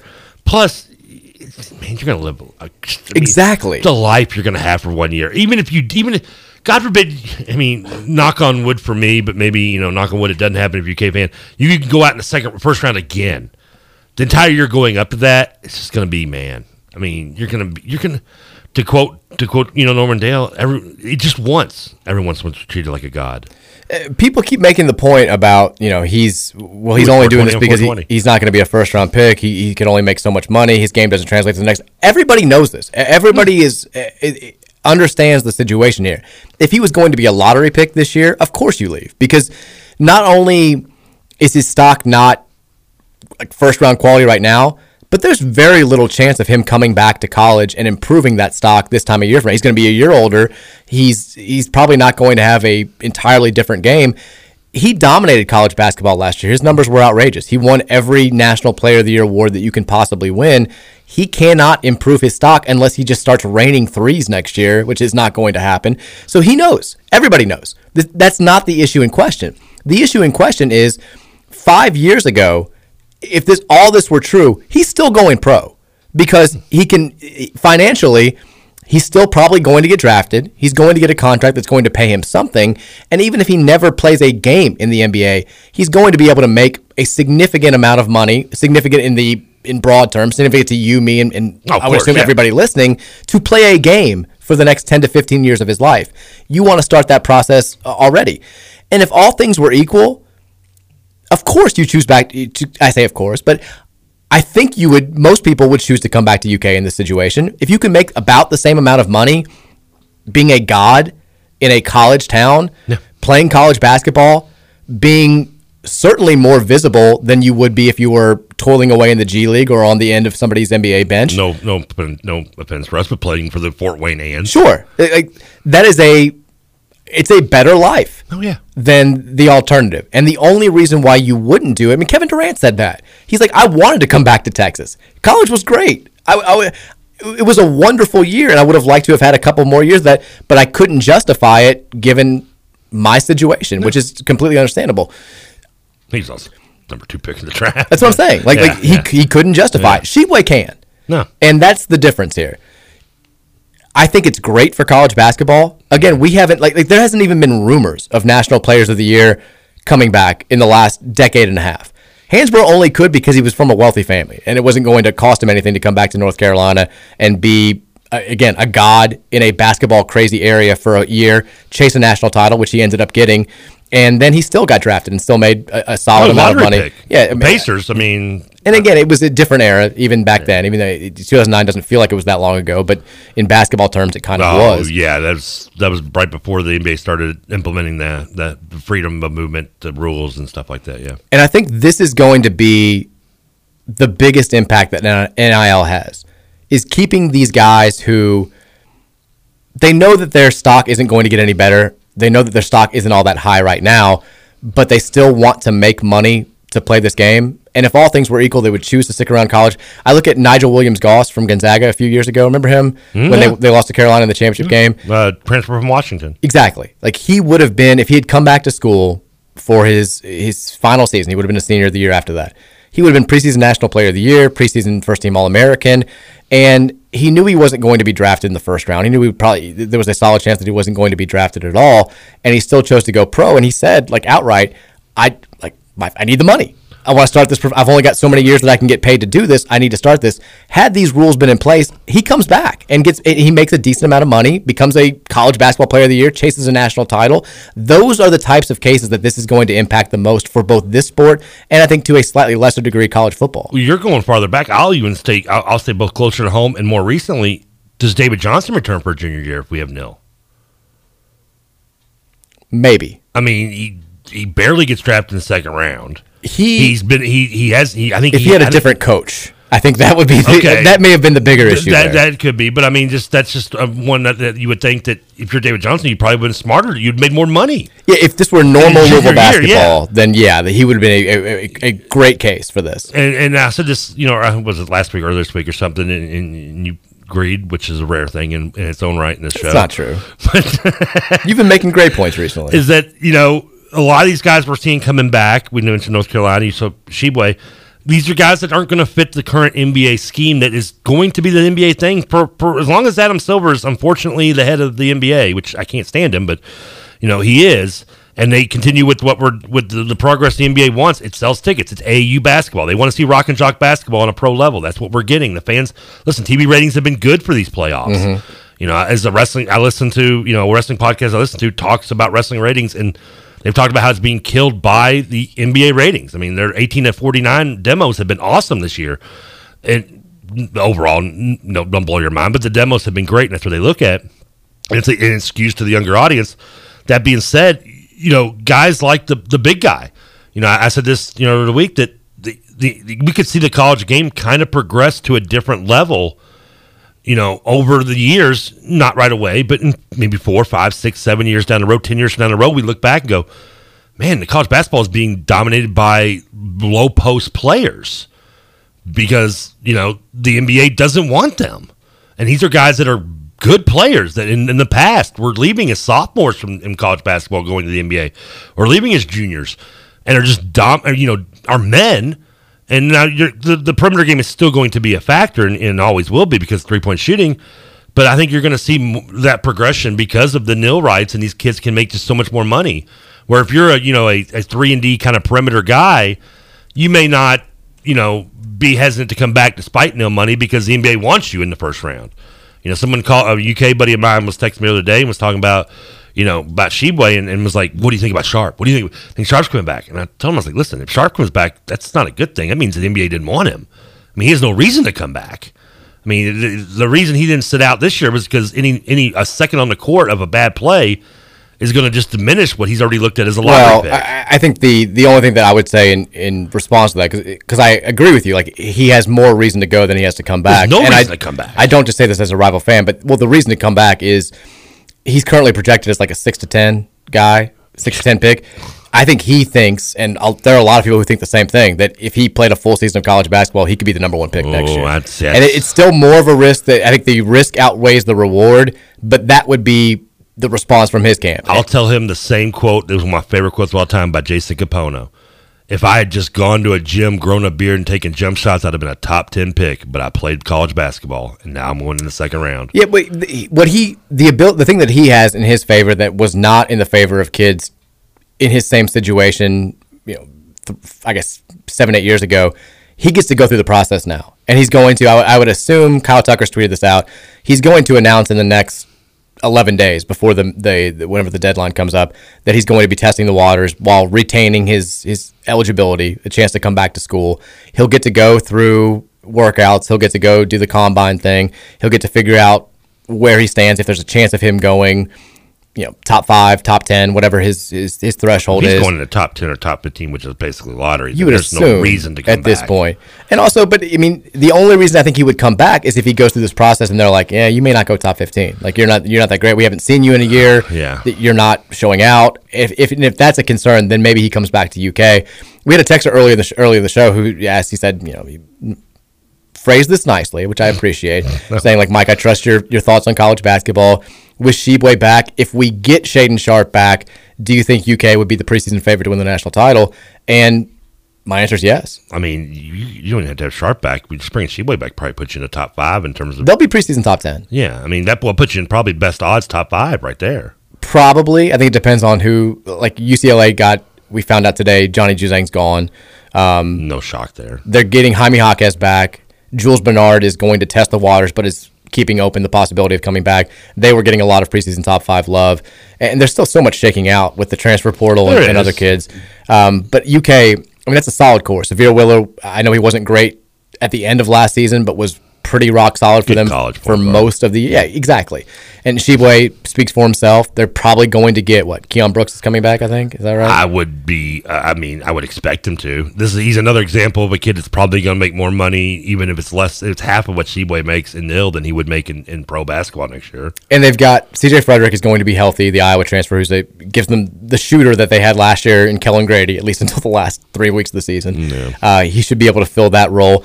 And I, I know their class isn't maybe what they're used to when it comes to Calipari, but they still got the the Livingston kid and Cason Wallace was a, a real big standout in the last whatever showcase thing that was going on last week. I saw the highlights and I was like, okay, well, I don't don't care for that. I don't like seeing that. Like they're going to have good freshmen because they always have good freshmen. They're going to be good. It, but if they uh, if they get Sharpe, I'll be genuinely worried because I'm. I think they're going to be good, but I kind of feel the same way that I felt about them going into last year, where it's like, yeah, they'll be good. I don't think that they're national title good I right have now. some concerns, but again, if I'm a UK fan and Sharpe does come back because they're telling him he's not going to be a where he in the top you know 20 picked, and I, I'm a little worried, wondering why he's coming. You know why he wasn't a top 20 pick. Yeah, but they'll are we getting BJ Boston again? They're not going to come out Oh, and no, they're going to spin it. Oh, they're because the Sharpe camp isn't going to come out and be like, we didn't get the feedback we wanted. He's not going to be a top but- twenty but pick. the That's why is- we're back. The truth is, you you can't if you're honest with yourself, which I don't think any Kentucky fan will be. You've got to tell yourself. I mean, this is. I mean, if this kid's going and falling from you know a top ten pick to because of workouts now to where he is, and that's. I mean, I'm not saying he's going to suck, but there's no reason to probably do backflips. Yeah, well, I mean, but that's not what's going to happen. No. is what I'm telling Oh, you. well, I know that. And I you and I had this conversation after the St. Peter's loss, where we knew there was going to be this grieving period. grieving, probably not the right word. This this period of anger, sustained anger, where any positive news about UK basketball was going to be greeted by a wide portion of the fan base with like, "Who cares? Cal's going to screw it up." Like they, they they were going to be upset for a while, but we knew there was going to be one moment before we got to the summer Oh, yeah. where it flipped into what it, where it always flips, which is we're loaded, loaded. Twitter search that word, loaded, loaded, It's loaded, loaded. Today, Trevor Kelsey. Today was that day. Today was the day where the UK fans who have been reacting to every little piece of news with "Who cares if Cal's still here? It doesn't matter. I'm still upset about last year. Why should we believe that it's going to be any?" different?" Today was the day that it changed. Today was the day where they're like, you know what? fluke game. And that St. Peter's team, by the way, they beat two other good teams. They went to the Elite Eight. It was just a weird game. We're gonna have better players here. Everybody was hurt. Everybody had injuries that they weren't disclosing. That's now coming out. Uh, I think Kellan Grady had been stabbed right before the game. Just didn't tell anybody because he was the, he was bleeding on the floor. He's walking on one. He had one leg out there. Ty Ty Washington, yeah, he was playing with a fake leg. Nobody nobody knew this the whole time. Oscar Tshiebwe was in. He had, he had the Ebola. He, he they just it was awful. Like eh, nobody knew that all these players were so inflicted with with illnesses and wounds and and all this stuff. That's why things didn't go great down the stretch. It's going to be different next year. We're loaded. Whole the whole college basketball world is trembling in fear. Wait, wait till Sharpe. If Sharpe comes back, then he goes from overloaded to undefeated, right? Forty and zero. Is that when the forty and zero starts again? If Sharpe comes back, they'll do the forty and zero Oh, thing. dude, they don't even need Sharpe to come back. Some of them will do it. Some of them will do it. I'm sure some are doing it today. Oh man, it's it's it's a beautiful thing. It's gonna happen every year. Thank you, Frank Kaminsky. Uh, Unless I forgot to send him a birthday card on April fourth. I'll never forget his birthday. He's four four because that's why he wore forty four. He mentioned that after the game. You know his birthday it is today on 420? I, if you're going to say the bad one. No, no, no, no. Okay. Well, yeah, I mean, everybody. I think most people know that one. Okay. Bill Raftery. Onions. Really? That's also Jeff Greer's birthday. That was my bad one. to a lesser extent, Jeff Greer's birthday. Oh no, it is really. Yeah, but we love Raf. This is a pro Bill Raftery show.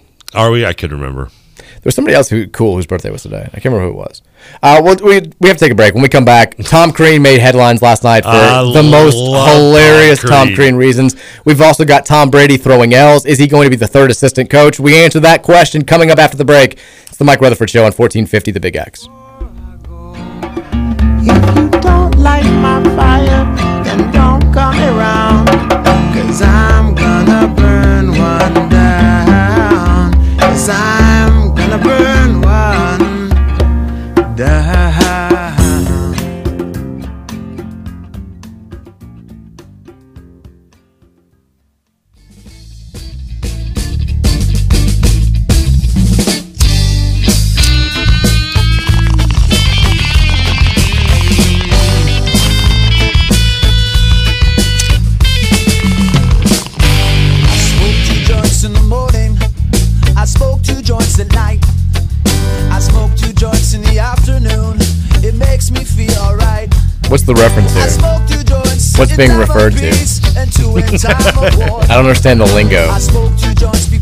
two joints, and then I smoke two more. Uh, what's he trying to say? Well, I don't get what he's telling us. I love the subtlety of Sublime. It's We're back actually- it's in. actually a remake. Is it? Yeah, Peter Tosh did this originally. Okay. Peter Tosh was the former guitarist of uh, Bob Marley and the uh, Wailers. It's a good song. You should Smoke listen to it. cigarettes until the day she died. Take a big hit of some good, some familiar. Welcome back in. Mike Rutherford Show on 420 here, rolling on on 1450. Hey, I like that. The Big X. I think what you did there. We've. Uh, I got to address something here before we talk about the uh, the next Louisville topic that I want to get to. I just saw this as the show was going on. The the Big Ten Medal of Honor, which Wisconsin in this press release refers to as the most significant honor a Big Ten athlete can receive. You know, it's a big deal because I've never heard of it in my entire life. Was this on the Big Ten Network? the Big Ten Conference's highest distinction. It's like when NFL players are like, I want to win the man of the year. It's the biggest honor you can receive as an NFL player. I'm like, "N- really? More than a Super Bowl? No, I, I don't. I think you would trade your man of the year finalist plaque for a Super Bowl ring or an all pro ring. Plus, didn't they get like the Grammy to Milli Vanilli uh, effect when they gave it to Eugene Robinson the next night he got caught picking up hookers? Yeah, well, this this is kind of along those same lines. So the, the Wisconsin announces that two of their athletes, a volleyball player and Brad Davison, have received the Big Ten Medal of Honor. Oh, now, Wisconsin player. Brad Davison, whose nut punching became so extreme and widespread that he actually had to get suspended for it this year. Uh, if anybody deserves any sort of I, and I get that academics play a part here, but this clearly has something to do with your your character, your You would think. the way that you play the game, not necessarily how many points you score, but just doing it with character, in pride, and integrity. The key word character, I think, here. The key word is character. Should be. I would think so. And Brad Davison, I know he's a little white guard with a buzz cut who plays for Wisconsin. That doesn't mean that that he plays the game the right way. Case in point, watch Brad Davison play any game of basketball, and you'll see at least one cheap shot, at least one blatant cheap shot, at least five, I don't know, flops. Uh, Him complaining about everything.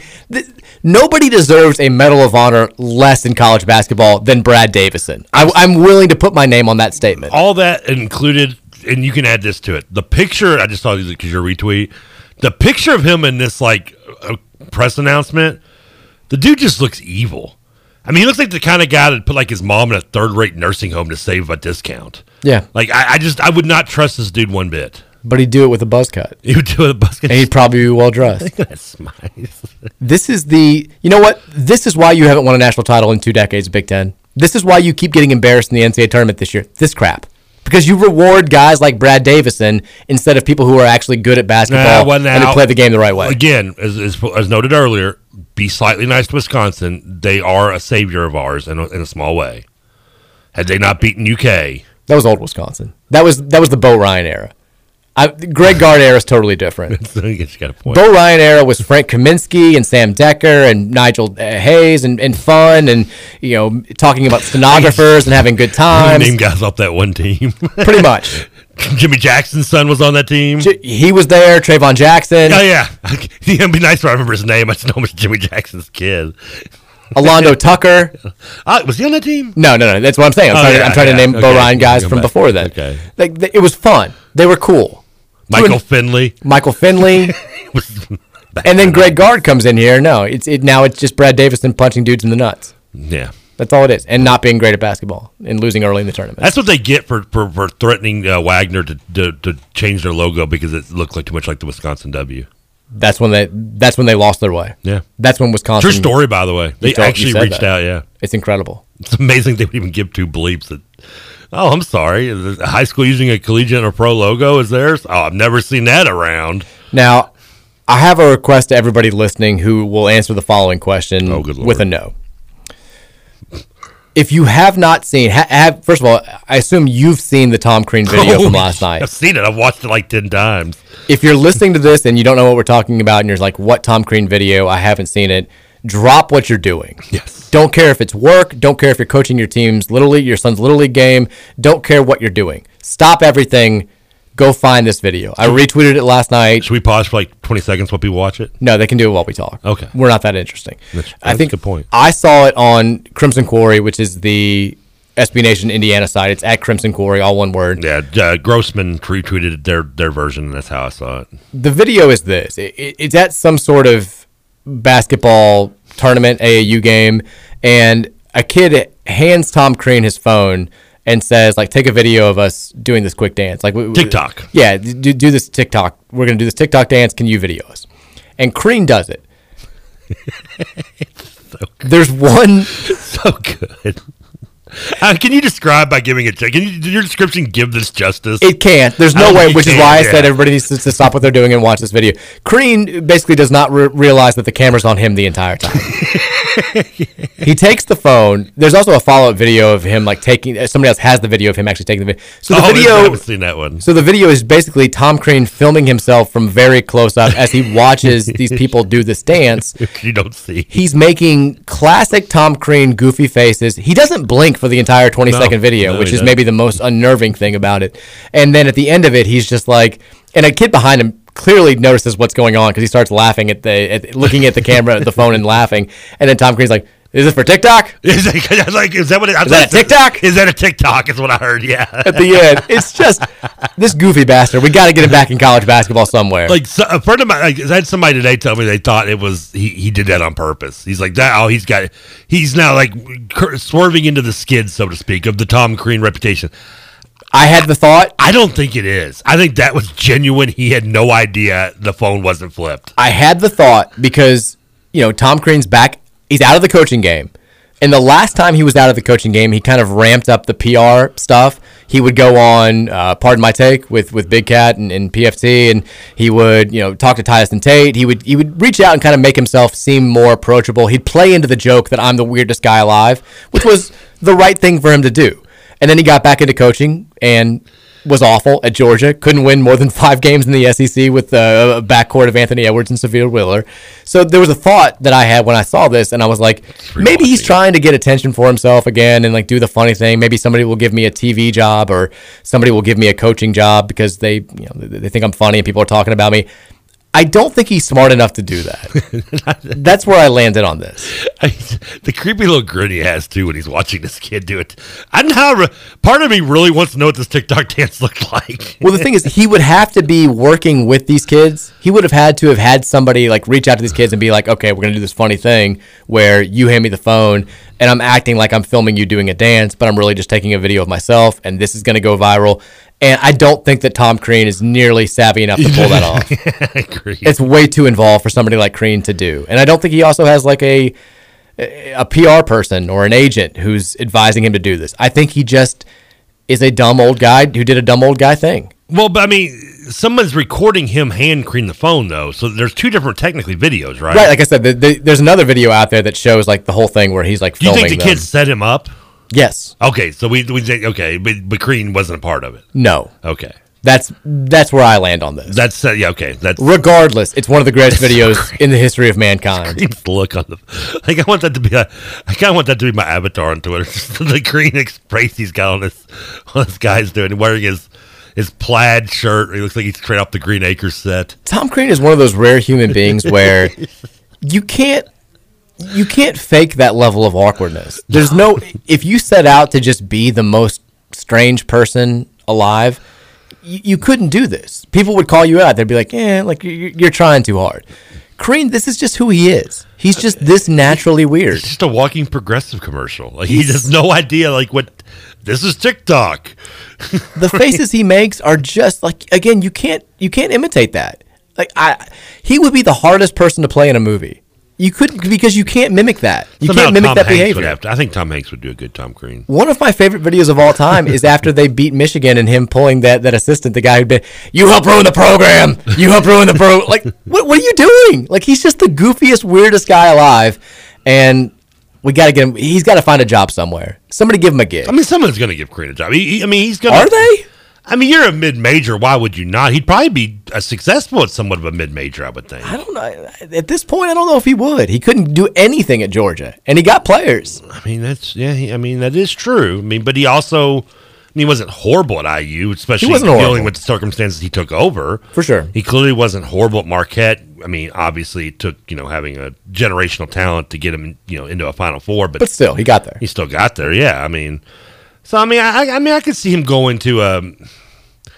Yeah, I could see him going to a MAC school and keeping and doing a good job of keeping his. I mean, is he going to be you know a guy that's going to dominate and maybe have a Steve Fisher, San Diego State type run? Probably not. I think what you But, see, but he could keep his head above water and be a twenty win season every year. Which I don't you know, think so. If you're in Ohio and you got a guy winning twenty games, I mean, now now they have John Gross, so I don't have to worry about that. But or is he at Akron? I forget. He's at Akron. Akron, yeah.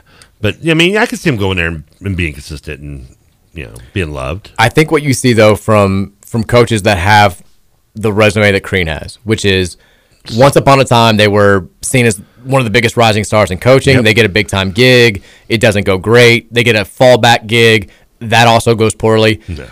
When you get down that path, and it's like, like Tom Crean now has to be thinking like I, I'm never going to be back at a program the level of Indiana again. That dream, he probably had that dream when he was at Georgia. I win big here. I'm going to get another big time gig that I, where I can win a national title. Like that dream's gone now. And I think a lot of times when you see guys at that point in their career, they just don't have the same fire that they did 25 years earlier, which is understandable. They've made enough money that they're always going to be stable. Their family is going to be stable forever. Generations of their family are going to be in good shape. What like it takes a true basketball insane person like a Rick Pitino to have that same fire at a low to mid major conference program. And speaking of Rick Pitino, did you see yesterday? you knew this was going to happen. He came out and was like, "We got to get Ion into a multi bid league."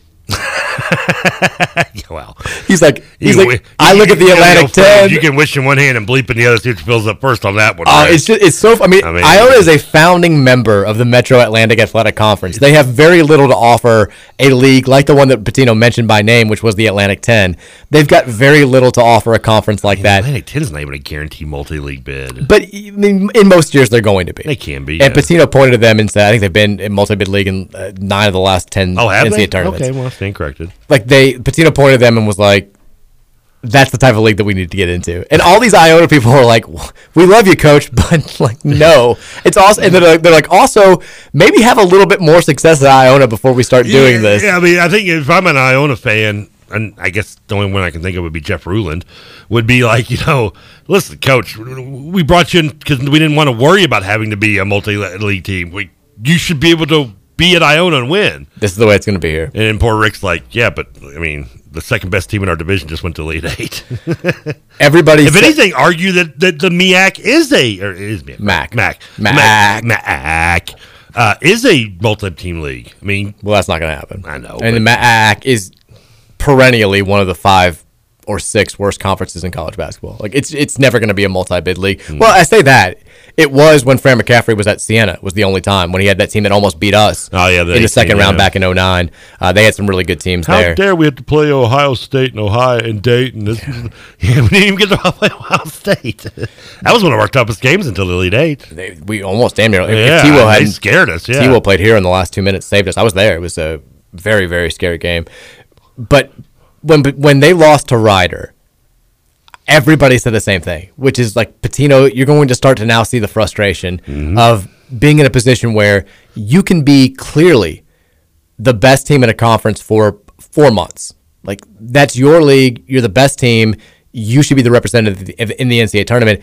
And then one bad two hour period in March wipes away everything. Like Pitino is not like, like he's going to flip out about this. And sure enough, it took less than a month for him to come out and be like, we got to get into a multi bid league, which is a impossibility for a program like Io- Iona, and also something that I don't think the university would even want. Like they're it's their conference. They've been there forever. They're happy there. They're not going any any place. But Pitino, if you wanted to find evidence that he might consider jumping to a different gig in the next, I don't know, two, three, four, five years, that foundation's being laid. Like there's evidence now starting to creep up I think that we would, knew that was going to happen. I mean, Eh, maybe. I mean, I don't know. I don't see him retiring out of now. I think he has. I think he, if anything, he's. It's nev- nothing's going to happen, obviously, until he, we found out if he gets a show cause or anything from the, the, the findings, which is possible. And if you're Iona, you, you, you take that up and swallow it and let him stay anyway, and because it's Rick Pitino and you're Iona. But By the way, the text line I'm just glancing there. Some of them have watched the Crean video for the first time. and Oh. the reactions are everything that I wanted them to beautiful, be. isn't it? It's incredible. Yeah. Uh, Texture says 502 414 1450 the Thornton's text line. Tom Crean to Spalding. You heard it here first. Texas. Spalding's not a team. Yeah. Sullivan's the one that doesn't have a team anymore, right? Sullivan, I don't think ever had a team. That yeah, was they, they won the junior college championship. My, my the year my mom went there. Sullivan was a culinary school for a long time. Yeah, but they uh, they had a basketball program. Sullivan College. Yeah, they had uh, the Corey Douglas who went to Wagner and ended up playing at Xavier, transferred there. Um, they had the kid, one kid transferred to Cincinnati. Their three best players all went D one because uh, they were good. Corey Davis went to Xavier. One kid went to Cincinnati. Are you sure about? Uh, Yeah. You're, you're talking about Sullivan. Yeah. Okay. I I'll, I'll believe you. I, I won- never won- knew Sullivan won, had a basketball They won like program. a NAIA championship or whatever, like their second, and then they got rid of basketball like two years later for some reason. Really? I, I had no idea. Then that, I guess so. When they got rid of the basketball program, I'm gonna have to look this up. Would have been circa early 2000s. So. Really, that late? Yeah, it's been that long because because Douglas was a Corey was a senior at Wagner my freshman year. Man, all I knew about them was they were the cooking school. Yeah, they uh, and that they are. Yeah, but And now my wife went to pharmacy school there. okay. And my mom went to got, graduate from there for travel and tourism. Text her right away. Oh, Trevor is correct about Sullivan. My aunt cheered for them. There you go. I, I They had a good team. Like I said, they, I No idea. I have to look it up. But the one kid went to Cincinnati was good, uh, and then another one I want to say went to. Uh, I want to say Toledo or something. I can't remember. All three of them went to, and like I said, and Corey went to Xavier. Texas, uh, one of the funniest Crean jokes on your site, Mike, was the mock-up of people responding to someone telling them they were beautiful. And the last photo was Crean smiling with the goofiest expression on his face. I laughed thinking about it. Please share it again. Actually, I ran into that picture, that image that I, that I did the other day, and I was like, this may be the best thing I've ever done. Remember there was a whole like there was a viral meme where it was like pictures of people before and after telling them that they're beautiful. And the first picture is them like looking at the camera, just staring, looking normal, and then them like smiling, looking really happy. And I did it with Crean at the very end of it. I just like photoshopped him into it at the bottom with him making one of his goofy faces and then one of his goofy smiles. Oh, it was great. It was wonderful. Corey Douglas' son was the one that played at Ballard a few years ago. The shot blocker had the big box hair, big box cut. I don't know if you uh, remember him. He, he ended up going to VCU. Okay. His son did. Texas I used to play b-ball at Sullivan every Tuesday with a few of their assistant coaches. There you go. Texas is Tom Crean, third assistant confirmed. Well, he's got to beat out Tom Brady for that, and you'll find out why later. Texas said, Trevor, if you think the Wisconsin and Wagner High School thing is bad, Butler High School had to recently fundraise to change their baseball uniforms because they used the same B on their uniforms and hats as the Red Sox, and Butler got a cease and desist. Yeah. Really? Wagner got that's that's That's awful. that's bull, isn't it? this is why the Red Sox suck. I agree. Sorry, I mean, TJ. They're terrible. Well, they suck anyway because they're playing the Blue Jays. I'm not a big fan. I mean, any pro team that does that should just be shamed. Uh, yes. I mean, yeah, there's because I mean, I think I told you. I don't know if I told you this on or off there, but there was like a span because I live across the street from what used to be Mother Good Council, Mhm. and now it's Portland Christian, which I don't know I- when it changed. I don't even remember, but like, I guess they're the Eagles. So there was like when after they changed, I kept seeing all these like Eagle logo stickers on the back cars. I'm thinking, hell these Eagle fans come from? They jumping on the bandwagon, and this is before the Super Bowl. I'm like, what the hell? And it, it- when you get close, you notice at the very bottom, it- right in small script, it says Portland Christian. So I guess that's their lo- so they use the Eagles logo. And listen, Philadelphia is never worried about it, and they're never going to because we're above that. There are multiple high schools, not just in Kentucky, Oh, but across the country that have like the exact Louisville Cardinal Bird logo. I believe it. Yeah. Because I get sent them like all the time. Like, does this look familiar? And it's like somebody like like some county high school with like that has like the cardinal bird with teeth at their mid core of their gym. And to my knowledge, like Louisville hasn't pulled a cease and desist on Why would them. they care? They shouldn't care. And They they're, they're not the only one. Like you said, yeah, there's schools all. A majority of public schools probably use a college or pro logo Like I don't think anybody in some way or another. I don't think anybody in the last 10 years has been to a Butler Bears baseball game and been like, this makes me think less of the Boston Red Sox now. Because that B looks, the bumpy B, looks just like the Red Sox B. Get over yourself. That's ridiculous. Uh, my uncle's really pissed because he had to order a new because we used to do the you know put the W on the the midfield. We had that's when I was having to paint the field back in the day with him. Oh, God, I would have loved video of that. Oh, you don't want to see me me doing paint in the field. Just I've- you, the noises you had to have been making when you're, Ugh! three of us out there, me, my uncle John, and, and then some buddy of ours that would help us. I mean, he got the mail. He was like, "Ain't gotta do this no more." Band, get out there and paint the field. The, the, the pleasures of being in a better school.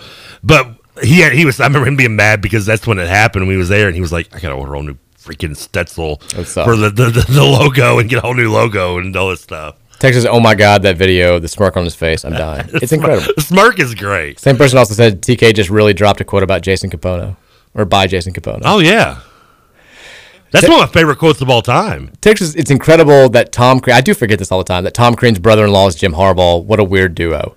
I, I forget that they too, have to yeah. have the weirdest holiday gatherings of any family in the world. Harbaugh and Crean. the Harbaughs and the Creans. There's just there's no way that there's any sort of normal conversation that takes place. No, none. And if it does, the facial expressions just still make it weird. There's no way. Weirdest people on earth. It's gotta be Uh, a great Thanksgiving, right? God. Well, the Harbaughs are typically getting ready to lose to Ohio State in football. this year notwithstanding. Let's take a break when we come back. We got one more hour left. Uh, we're going to talk about the Tom Brady thing. We'll take more of your text on the Thornton's text line. NIL debate continuing to rage. We talked a little bit about it with Oscar Tshiebwe, but there's some other stories out there that I think have people eh, firing off all sorts of takes. Is this good for college sports? Is it bad for college sports? We'll get into that coming up. It's hour number three, and it's on the way next here on 1450 The Big X.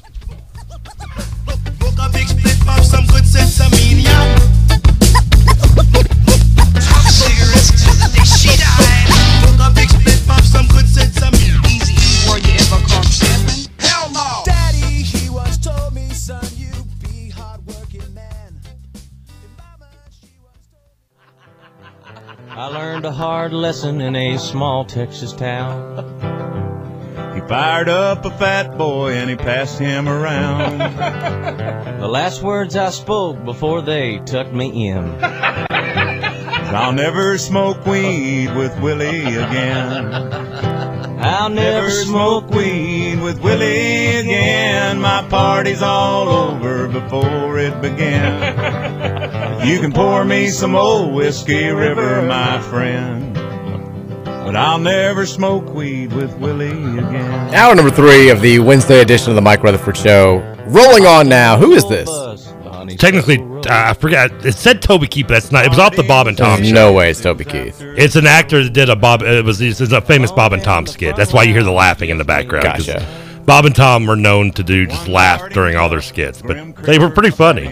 Trevor's been celebrating 420. It's a great uh, song. In studio, not literally, but with the music today. There breaks. And potentially. well. I'm joking. He's- I'm joking. I'm actually spent the whole break trying to remember the name of the kid that, that also played at Sullivan and going through rosters oh, on Oh, God. I knew you were doing something because you you weren't talking at all.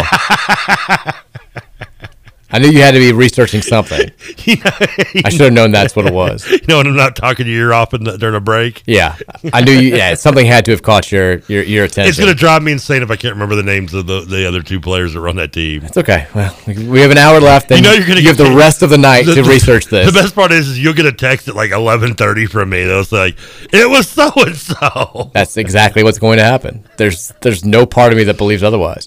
Uh, we've got we've we spent the last two hours talking. We talked about uh, Louisville's triumph over Kentucky in baseball last night. We talked about Oscar Tshiebwe returning to Kentucky, the NIL implications, the overall implications for college basketball. We've been taking your texts as well. Uh, I also wanted to point out last night, Jim Patterson Stadium. Both baseball teams they've joined the movement. I've been beating this drum for what feels like a you know ten years.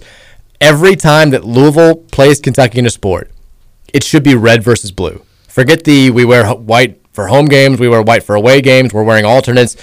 Louisville's in red, Kentucky's in blue. Utah and BYU do it. Other rivalries have developed the, the same thing where they wear their primary colors when they play one another. It needs to be a thing. Last night at Jim Patterson, props to both Dan McDonald and Nick Mingione for making this happen. It was red versus blue. It was beautiful. Now I think women's basketball's done it. The other sports have gotten into. it. I think volleyball did it this year. We just need football and men's basketball to follow suit. Let's make this thing happen. It's just, it, it's the way it should be. When you're playing Kentucky, you should wear red. Your fans should wear red, and UK fans and their players should be wearing blue. It's just, it looks better. You know who probably was wearing red at, at that game last night? Nick Roush. Nick Roush. Who I know he was there. Who took his son Duke to his first baseball game, and what a game to see for a future Louisville fan. I did like his tweet where he said this is pretty much Kentucky's baseball team, and it was Duke trying to walk up the mini hill behind uh, the fence and just falling down, just falling over. It was nice. It was well done. Two big, two of the bigger Louisville fans you'll ever meet, right there. He loves them. Pop- he does. Loves his cards. He does. He, he won't admit it. Married a U of L volleyball player just so we could be closer to the program. That's what's going on here. Uh, we've got, uh, we, we want to hear from you this hour. 502 414 1450 is the Thornton's text line. Um, we've talked about Sean McNeil coming in town next weekend now. We know that uh, Huntley Hatfield is coming in. Brandon Huntley Hatfield from Tennessee is coming in this weekend as Louisville continues to try to find some grad transfers or normal transfers to join for next year's roster. One transfer who's not going to be coming to Louisville, Luis Rodriguez, the transfer from Ole Miss that Louisville had reached out to at the beginning of this month, announced today that he is headed to UNLV. So that one's off the board, but we'll keep a, you know, every day it seems like bigger and better players are entering the portal. And today we got my favorite type of announcement in this day and age, which came from, excuse me. Oh gosh, frog about You all right? You gonna be make it? I'm okay. Uh, we got my favorite type of announcement today from um, oh god AJ what's his name um, Guyton no no no no no uh, AJ Green from Northern Iowa the the wide receiver no different AJ Green basketball player from Northern Iowa Okay, not He's- he's he's a defensive back from Nebraska. two-time Missouri Valley Player of the Year. He's played four seasons, so he could use his extra year to come back if he wanted to. But he announced today he's entering the NBA draft, but he's also entering the transfer portal. Can you do that? But he's also leaving open the possibility of coming back to Northern Iowa for one more season. Everything's on the table. Big graphic out. I call it the Holy Trinity when you make that announcement. I might be going pro. I might be going to a different school. I might be staying at my current school. I'm making the announcement though to let you know where I am. He's playing next year. That we can confirm.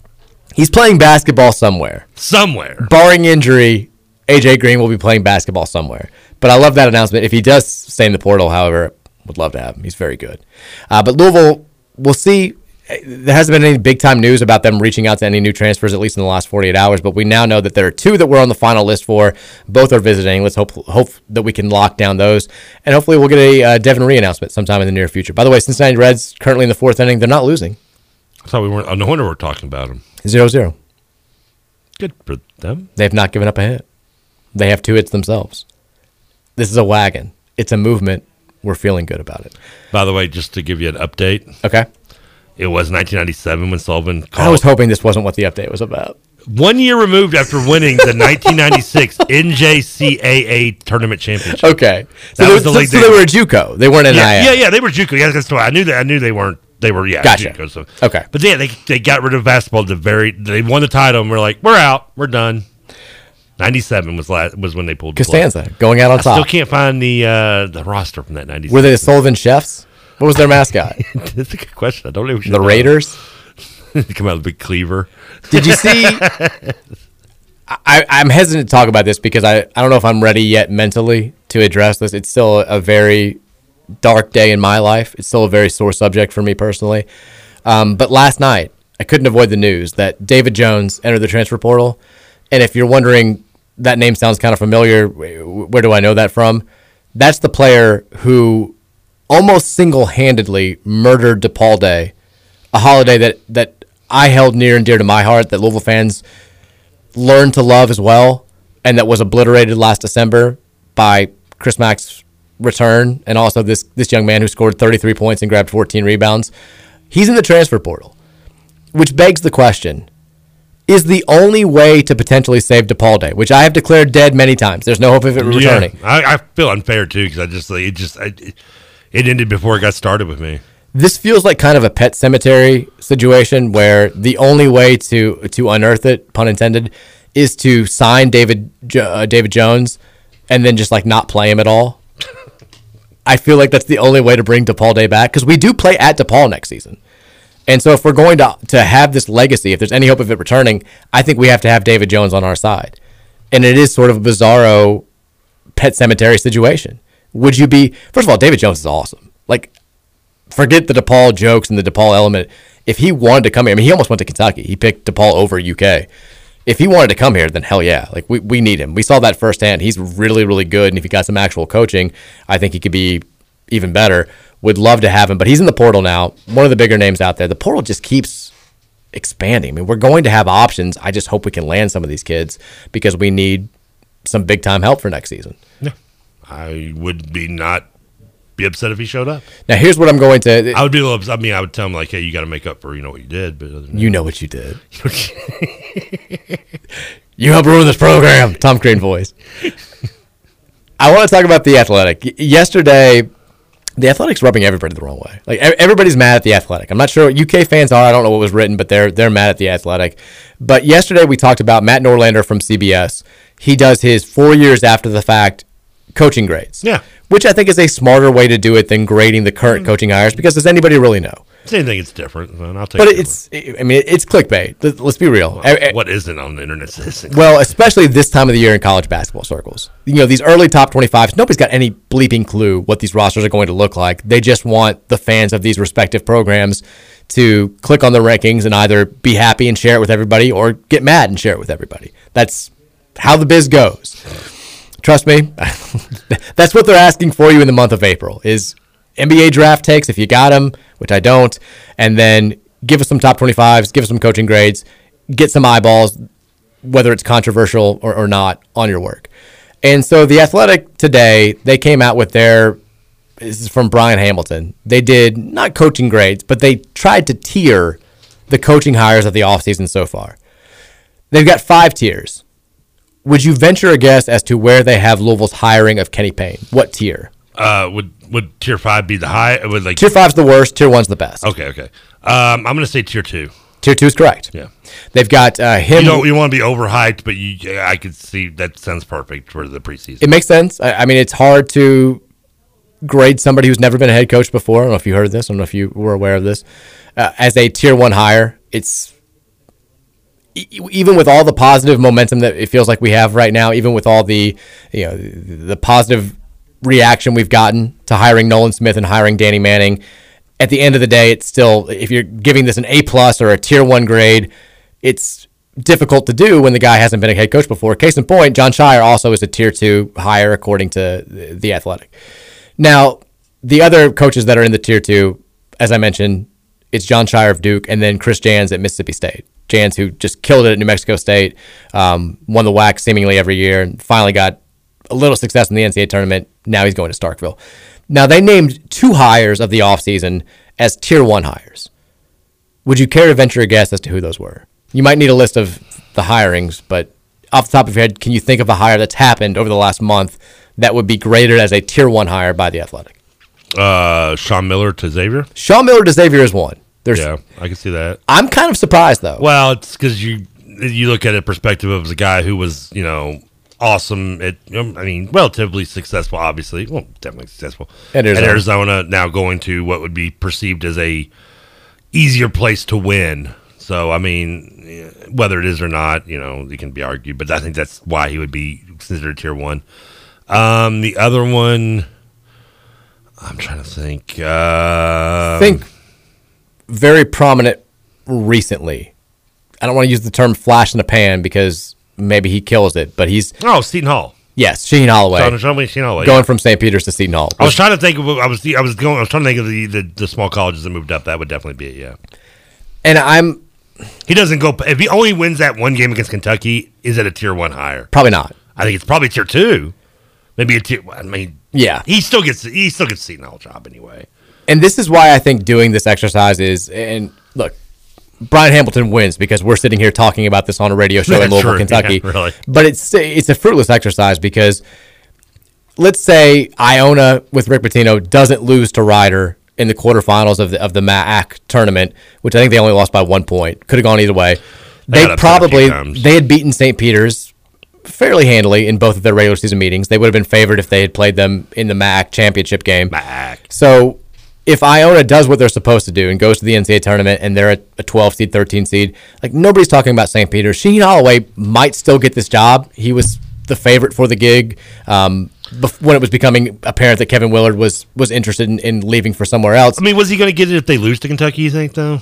Yes. I, I do, but I don't think that it's this universally praised hire where Well, everybody's falling over themselves. Which is this is this is March. This is the, the landscape of college basketball. When you are this tied to your postseason, you're going to have things like this. Th- There's a razor thin margin between you're the greatest thing since sliced bread and who the hell is this guy? Why the hell are we hiring him? Like this would have been just kind of a meh whatever hire from the rest of the country had St. Peter's not gone on what I think is the greatest Cinderella run in the history of the NCAA tournament. And the re- so I, I, I kind of would push like would anybody be shocked? I'd be surprised, but I wouldn't be shocked if Shaheen Holloway is just kind of like okay at Seton Hall. I think he's going to do really well, but if you said he has about the same level of success as Kevin Willard, where they're good in the in the Big East, but they're not really a threat to go to Final Fours or win national titles, I'd buy that. And I think people are falling over themselves because of, of, of, of three games primarily. And again, I think it's a great hire, but if it doesn't wind up panning out the way that Seton Hall fans all want it to, I'm also not going to be shocked. The issue that I have with Sean Miller at Xavier is, yes, based on his track record, he's a great get for a program like Xavier. How sure are we that he's not going to get hit with some sort of punishment when the Arizona stuff finally comes down? I mean, but it, I know Xavier's obviously a better school than Iona, but if you're Xavier, I mean, do you think the juice is worth the squeeze like Iona is with Rick Pitino in terms of, yeah, we're going to lose him for maybe a chunk of a season, but in the long run, we got Sean Miller. I mean, you, you I think, think if you're a Xavier fan, you would be if above that's that. if that's their concern, then I buy it. He's got a lack of head coach control charge on his name, like to him. And the NCAA, this has kind of quietly been happening. They've been handing out lengthy show causes like hotcakes since the Commission on College Basketball happened. Like they gave a 10 year show cause to that Ohio State field hockey coach or whatever who was having teams practice 20 but minutes longer than they should have. field hockey. You know, you know, They gave Kevin Ollie a gigantic one. They got in trouble for it, but they they did it. They gave uh, uh, Mark Gottfried can will never coach in college basketball again because of the, the show cause that they handed him. Like they are handing out lengthy show causes, and they have also consistently said we're not going to punish people that had nothing to do with this stuff, which leads me to believe that they're going to punish harshly people who did have something to do with this. And Sean Miller, he's all over the FBI stuff. Oh yeah. So much so that that was, I mean, that that was primarily Arizona can say whatever they want to say. That's why they ended up parting ways with him. Like he, they tried to hang on as long as they could. It helped that they had a down season, but it, it was just a untenable relationship. He was going to get some sort of punishment. Arizona wants to mitigate its own punishment when the time comes, and so they parted. They, they got rid of him. I'd be shocked if he doesn't get some sort of personal punishment. And I think that if it's if it is just part of a season that he has to sit out, like you said, then it's worth it. But if if we're talking like multi-year show cause or we're talking season long punishment, I don't know how you can qualify that as a tier one hire. That has to be part of this equation. That has to be taken into consideration here. Because it's not like he just left Arizona under his own accord and he's been on the sidelines for a year waiting for the right gig to get back involved. He made his own bed. And Yeah. and it's still not finished. Like this is not this is very much a work in progress. Like, like th- I would not be shocked at all if, if Xavier ends up regretting this because of some, of whatever the NCAA's punishment winds up being. But if it's not, then yeah, it's absolutely worth the risk. Now, other hires that eh, I don't know kind of stood out to me. They have Dennis Gates in Missouri as a tier three hire. I don't think Dennis Gates is going to do well in Missouri. Just personal opinion. I mean, it's, how is that? Is, how is that tier three when? It, I mean, that that doesn't. The needle is not even shaking at that one. It shouldn't be. Yeah, that's a tier. That's a, that's a bottom tier. I'm sorry. They also have Kevin Willard at Maryland, who's maybe the, the, I think that was the second biggest job that was open this coaching carousel. They've got that as a tier three hire. Matt McMahon going from Murray State to LSU as a tier three, and then Todd Golden, my boy from San Francisco, going to Florida as a tier three as well. Just out of curiosity, did anyone get lower than the tier three? Yeah, Thad Matta at Butler, they have as a I tier hear four. you say that. Okay, okay, my bad. No, I, no, I just I just said it. Okay, wow, good. I didn't miss that. no, but I, I, I said they've got five tiers, so they've got they've got multiple coaches in every tier. okay, so there are some fives too as well. Yes, I, Okay. I, I think th- I'm shocked that they have Thad Matta as a tier four. I'm a little surprised too because that seems like Dude can coach. We know that. yeah, and honestly, if it, it, hadn't slipped my mind, I would have guessed him. If you'd give me another few minutes to think of something, I would One have guessed him as a tier one. I would have too.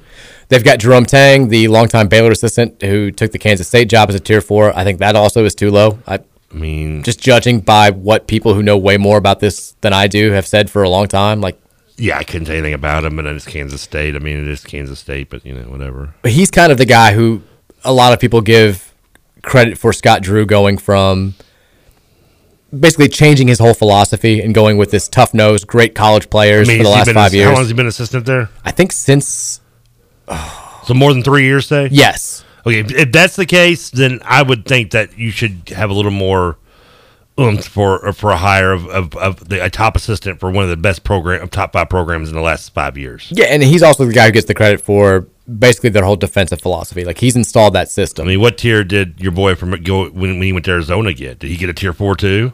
You talking about Brandon Lloyd? Yeah. No idea. I mean, I'm just saying that by that mindset, I think that he did probably did. if they did this. Yeah, Yeah, I've I'm- got I've got no idea.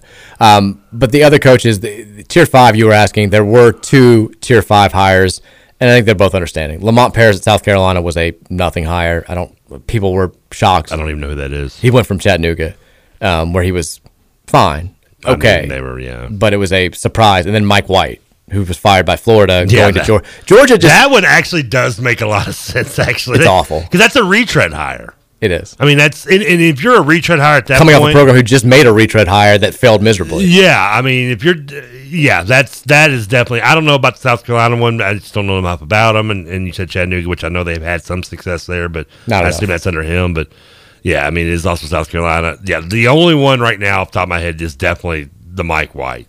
It's bad. I mean, that's because yeah, that's that's not a good hire. I, I want to give a quick shout out to. I've mentioned this young lady on, on the show before as a. I think I said it in the fall. Like, just keep an ear out. Remember this name. Zakia Johnson from Sacred Heart. She's Probably pretty good basketball or some sport. Or phenomenal basketball player. Mm-hmm. She was just named last night the Max Press Preps National Freshman of the Year, best overall freshman in high school basketball in the entire country. This is if you've watched any highlights or if you made it out to a Sacred Heart game this past winter. You, you know you know exactly what I'm talking about. This is a player that hopefully in a few years will be lacing them up for Jeff Walz at Louisville because she is, again, just remember the name. She's going to be a big, big, big time deal by the time she gets deep into her high school career. She's fantastic. local girl. wh- When's the time we had a real good women's basketball player locally? I mean, Crystal Kelly. Was that okay? Was- Her and the Heart, Carly Olmerod, who went to UK. I was gonna say one of them went to UK, didn't he? She did. She was. She was like a the freshman the sensation Mathies too. girl I know went to UK. Adia, um, because her brother played at Creighton. I remember that he went to Mayo. We've had solid talent here locally, but those were the big. That was the big run of local talent here. Wasn't there one from Assumption a little while back that was really good? Was that a volleyball player? Maybe. Well, they always have volleyball players. Yeah, I just remember being a real tall girl, so I couldn't remember which one it was. Uh, Texter wants to know. So, what Texter just says 420 and AEW tonight on TV. Will Trevor call in tomorrow? this is kind of like everything lining Well, up for you. This I'm is def- your big night. I'm definitely watching AEW night. It's going to be a good night. Hey, we got the debut of Hook tonight the movie on AEW. He's now he's been on he's been on Rampage, but I'm looking forward to send out Hook on AEW. Hook is the son of a wrestler you, I know you're probably aware of. It's Gangrel. Taz. Oh, Taz. Taz. He's, he's Taz's son. He's he's been he's uh, he's been training and doing well. I used to watch that Tough Enough show on MTV. I always thought Taz was annoying. he's he's good on the commentary. Actually, He was very much a tryhard. Oh, by, by the way, you're gonna love this one.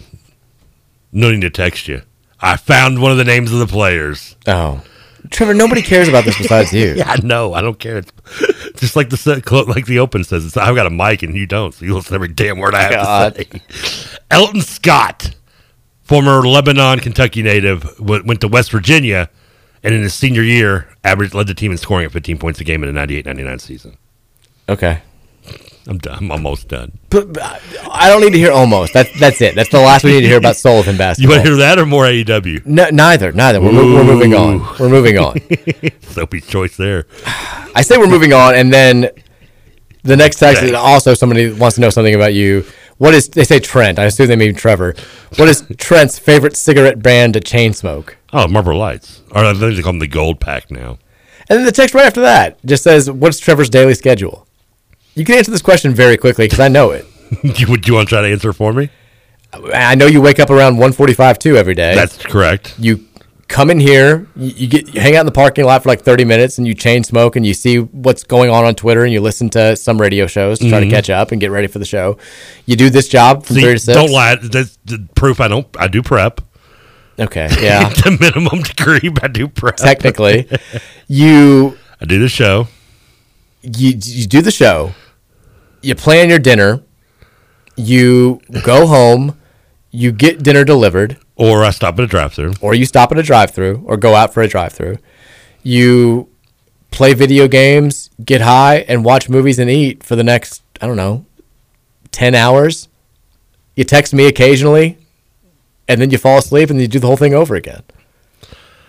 I mean, you throw in a mix of movies, video games, and and things, and adult things. Yeah. I was trying to think of a nice way to say that. Yeah. I mean, everybody knows. Everybody knows this. I mean, the sad part is, like I told you, I, I teased this earlier in the first hour, and then and, and revealed it in the break to you. It was like, it was like three o'clock in the morning. and I was going to bed. And I'm like, I just finished watching three straight Brad Pitt movies and didn't even realize I did it. For those wondering, Inglourious Basterds. It's incredible. I Once love that Upon movie. a Time in Hollywood. Also good. And The Mexican. Good. Three good movies. Yeah, I think so. Uh, Texas says this is TK Day. Don't cut him off. You know what? Yeah, right. damn right. You know what, Texture? You're right. That's on me. if you want to talk about Sullivan basketball for the next 30 minutes, Yes. by God, you can talk about Sullivan basketball for the next 30 minutes. Still trying to find out what happened to Corey Douglas Sr. Like he's not listed on Xavier's roster for that year. But I know that's where he went. I'm almost positive that's where he transferred to. Texas said I just looked it up. The Sullivan University Fighting Sous Chefs were dominant. They owned their rival La Cordon Bleu. Texas says Sullivan Pantry Raiders. Ooh, good one. That was well done. Uh, Texas says, Trevor, did you watch ECW on public access with Joey Styles back in the day? Yes. Taz's son reminded me of that. Yeah, I did. I used to watch the, the videotapes, the and the old tape trading days, which I was a, a, a very far amateur of. But uh, yeah, the ECW used to come on late at night on uh, I can't remember what channel it was. It come on like two in the morning, ECW. and, and that was before before it kind of like it was a shell of itself when it was on like the Sci-Fi Channel and Spike and stuff. It was on Like, the Sci-Fi Channel. Yeah, at the very end of its tenure, it got a TV deal finally, and by that point, yeah, it was. I mean, the big names, your Taz, your Dudley Boyz, um, Sabu, which Sabu still wrestles locally here, by the way. He's like eighty. Uh, he still wrestles in Southern Indiana. Yeah, those guys, Tommy Dreamer, they had already. I think Dreamer might have still been there, but most of them had moved on. Uh, including their champion at that point, like Mike Awesome, who had already signed with like WCW, but was still their champion. It was a horror deal. Man. Yeah. Uh, Texas, we hear show cause thrown uh, around a lot, but how exactly does it work? Great question. Um, I, I think that I've got basically a show cause is when you've got penalties leveled against you specifically. Those penalties, if you have a show cause attached to your name, will transfer to any other school that hires you. So if you are, let's say they hit Sean Miller with like a five year show cause and you know his program at Arizona that he was watching gets like a probation, whatever, fine.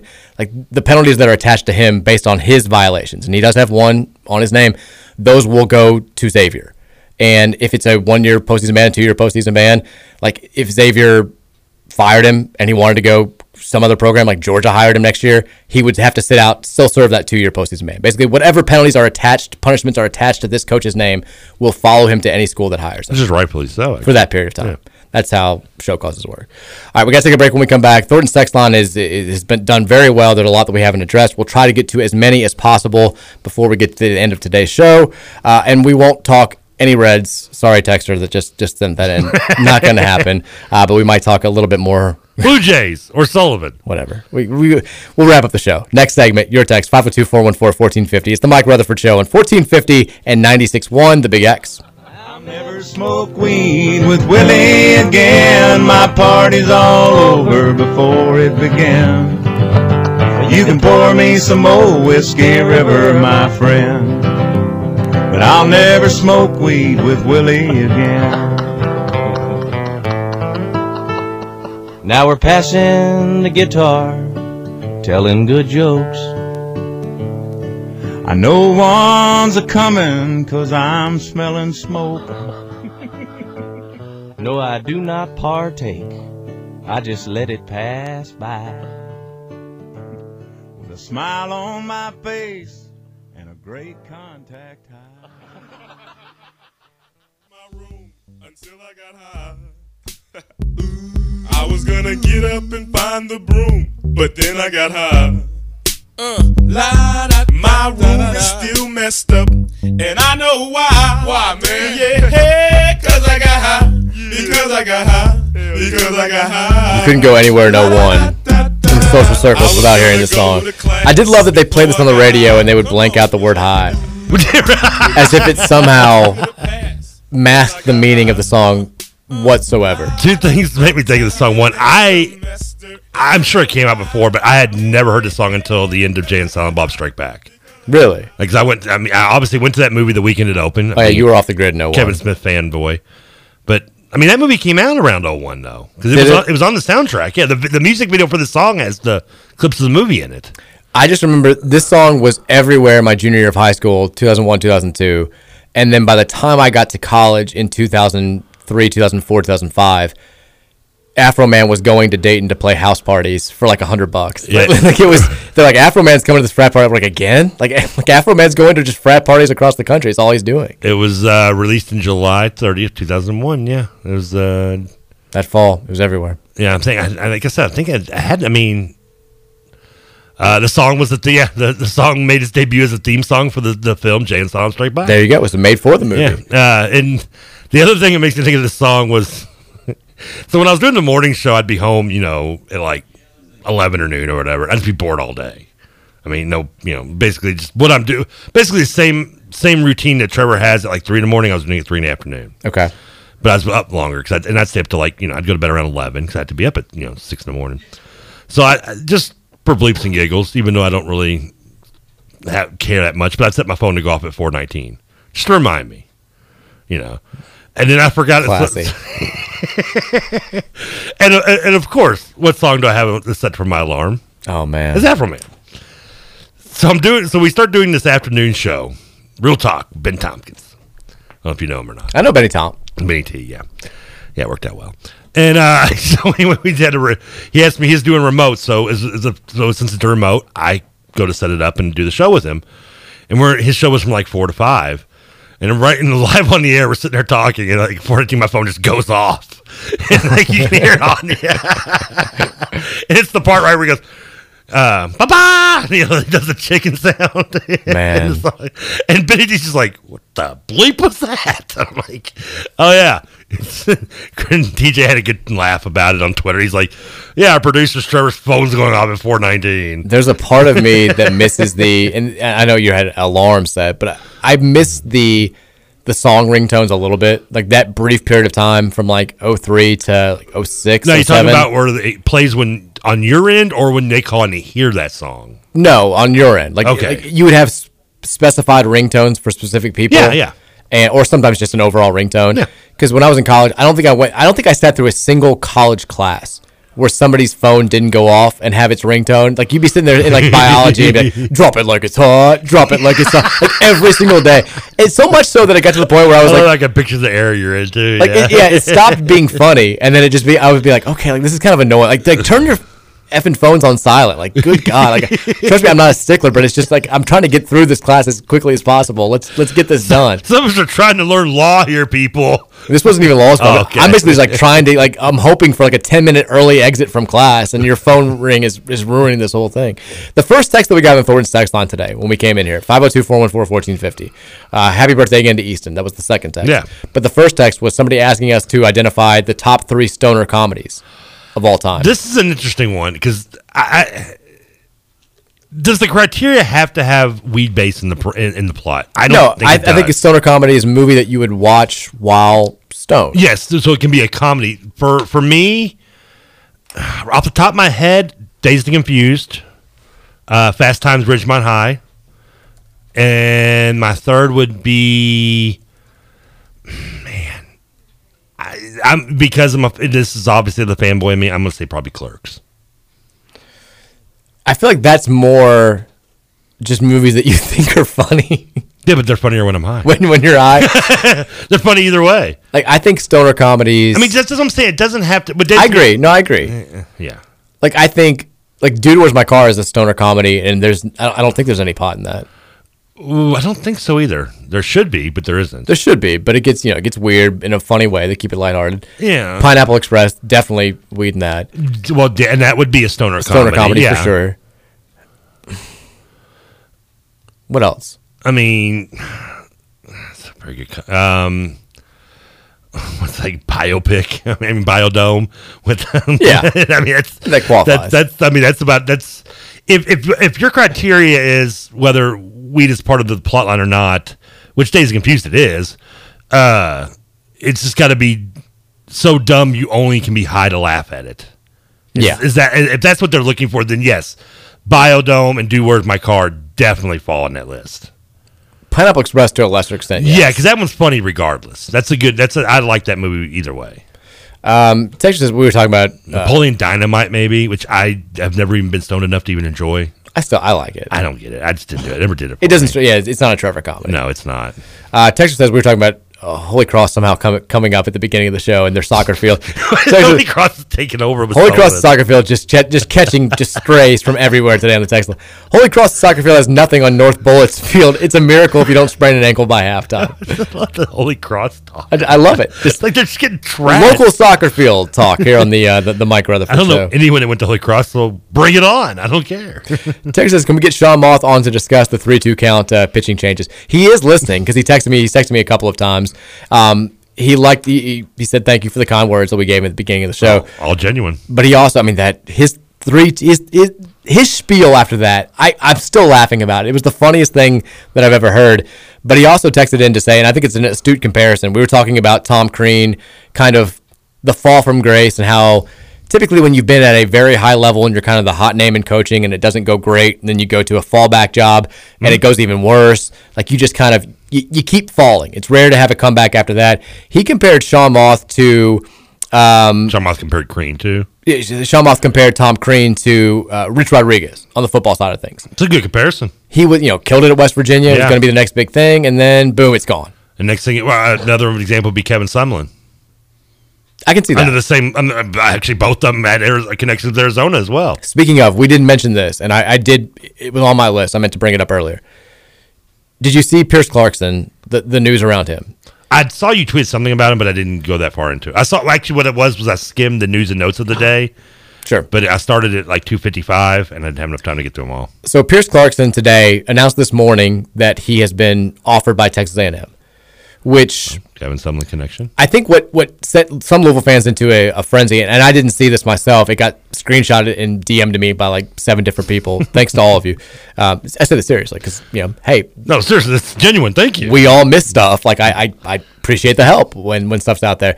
But he had tweeted it out originally last night and then deleted it, which was I think unnerving to some Louisville fans. I mean, this is we're talking about Jimbo Fisher, dollar sign, Texas A&M, dollar sign. Oh, and you wanted the reason why for me to hate Jim. I know all these top recruiting classes, all this money, they're now killing it in recruiting. so it's understandable why some Louisville fans would get a little bit nervous to hear that this specific program has offered the cornerstone of our 2023 recruiting class. He did. I, I'm sure he saw the reaction because he posted something on- Twitter a, a couple hours later about I'm going to be home in, in June. He's taking another visit to Louisville and posted all that. Referred to Louisville as home, which is nice. I think the other thing that you have to remember. So his dad runs this quarterback camp. He also is like a he works for Adidas in some capacity. He's got some tie to Adidas. Texas A&M is an Adidas program. Okay. This is just kind of. I, I'm choosing to believe that this is him showing love to an Adidas program, boosting their stock, and also boosting his own recruiting ranking because he's fallen a couple of spots in some of these recruiting rankings.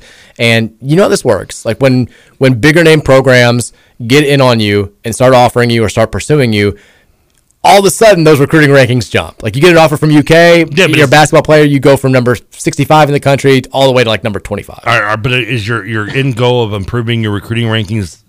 If, you're still planning on coming to Louisville, is it just for leverage to get more nil money? I don't know. I don't. I don't think so. I mean, I just don't because I mean, listen, uh, A and M. I mean, we can't. They can outbid us. of course, they can. No We're question. Peanuts compared to what they can give their player. I mean, they've got guys probably in, in their bench they'll never see the light of day that'll make more than our most expensive nil player in football. I'm not concerned about it. I, I think that this is another case of everybody just having PTSD as Louisville fans from the last few years, and also in football recruiting, believing this is too good to be true because it's never really happened before like this. Um, so I totally understand why, where this is coming from, but I think that, I mean, his dad bought. They bought 13 billboards across the city to announce his commitment. That's chump change. What Texas A&M was probably giving back the money for. I'm aware, but like also like Texas A&M isn't going to prioritize Pierce Clarkson the way that we are. That's- They've had the number one recruiting class in the country. They're going to continue to bring in top five classes. This is we are all due respect to what we're doing right now with Pete Thomas and, and Scott Satterfield, which is remarkable. We're not on that level. We're not like, and Pierce Clarkson is not quite on that level. Pierce, here's the thing: you have a better chance at winning with Sats than you do that toll of a troll that is Jimbo Fisher, the worst coach to win a national championship in college football history. And more importantly, He maybe to you, you've got a better chance to come in here and, and play right away. That's that's maybe the bigger deal to Pierce Clarkson and some of these other California kids that he's bringing with him to the Ville. Jimbo Fisher's my football Mick Cronin. That's fine. I just don't. I just have never liked Jimbo Fisher. I've always just he's just something about him. I just maybe it's also the way he left Florida State, which I shouldn't care, but slimy as all get out. Texas are now just sending in their stoner movies. Um, I'm willing to suggestions. I got stuff to watch tonight. so the lack of Grandma's Boy on that list makes me a little sad. Grandma's Boy's Ooh, great. Grandma Boy's good. That movie is in my top. That and Office Space and Ace Ventura are the three biggest movies that I remember seeing a trailer for and thinking that looks the stupidest thing. I'm never going to watch that, and then actually watched the movie and loved it. All three of those I remember seeing trailers for and like it looks so dumb. Why would anybody want to watch that? And then saw the movie and was like, "This is hilarious. This is great. I'm buying this movie." Hmm. The trailer just didn't do it for me for Grandma's Boy or Office Space or Ace Ventura. That's fine. Um, Texas says Half Baked. Definitely a stoner movie. That's yeah. I mean, Harold that- and Kumar. Definitely a stoner movie. That's good. Even the second one has its moments. It does. I agree with you. The Christmas one I can definitely do without. The, the I never saw it. It was wasn't very good. It wasn't very good at all. Texas Mike, please talk about that kid that Rothstein retweeted that said he had cut his list down to 46 schools. Have you seen that kid? How many kids schools? He's doing it right. This is Did you forty six? this is the way yeah, this is the way that you you should be operating. If you're I mean, God bless him. I, I don't even know the, the kid's name is is too hard to pronounce. I don't but I saw the list. Basically there's a player that I uh, love it. and Jon Rothstein, he'll do this where he always says, you know, so and so tells me they've been contacted by these schools. And it's usually like 11 to 15. This kid had every school in college basketball, and Rothstein listed them all, but had to like abbreviate them. So you're kind of trying to figure like who exactly is LU? Like like which one? like NU? Wh- wh- Which one's that one? Is, that, is it Northwestern? Is it somebody else? Like what what's what's going on here? And then he trimmed that list to like 26 schools, which is hilarious. I'd Um, do the same thing. If I was a kid coming today, I would do the same thing. I'd post like 50 schools too.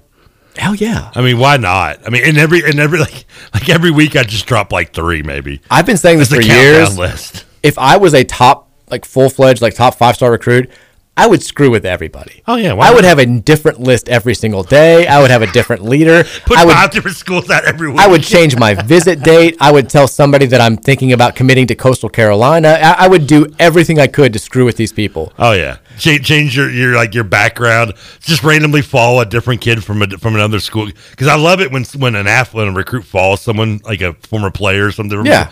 Oh man, Twitter blows up. He must be coming here. I mean, I'm bored in, in resource class at like 115 in high school. You know what I'm doing? I'm hopping on Twitter. I'm posting an eyeball emoji. Just throwing it out there. Woman at home ex trying to tell me how to bake a cake. I don't care about that. I play basketball. Yeah, I'm gonna sit here and change my Twitter account. eyeball emoji, and then I'm watching the, the reactions fly in. Great. All I'm doing, or maybe like a flame emoji. I don't know. I might mix it up a little bit, but I would I would screw with everybody. Go to the emoji list every day. Now, a, a little piece of actual substantive news for us. Eh. We kind of, I think a lot of people saw this coming, but we now know officially Louisville has reached out to a new transfer target, and it's a notable one.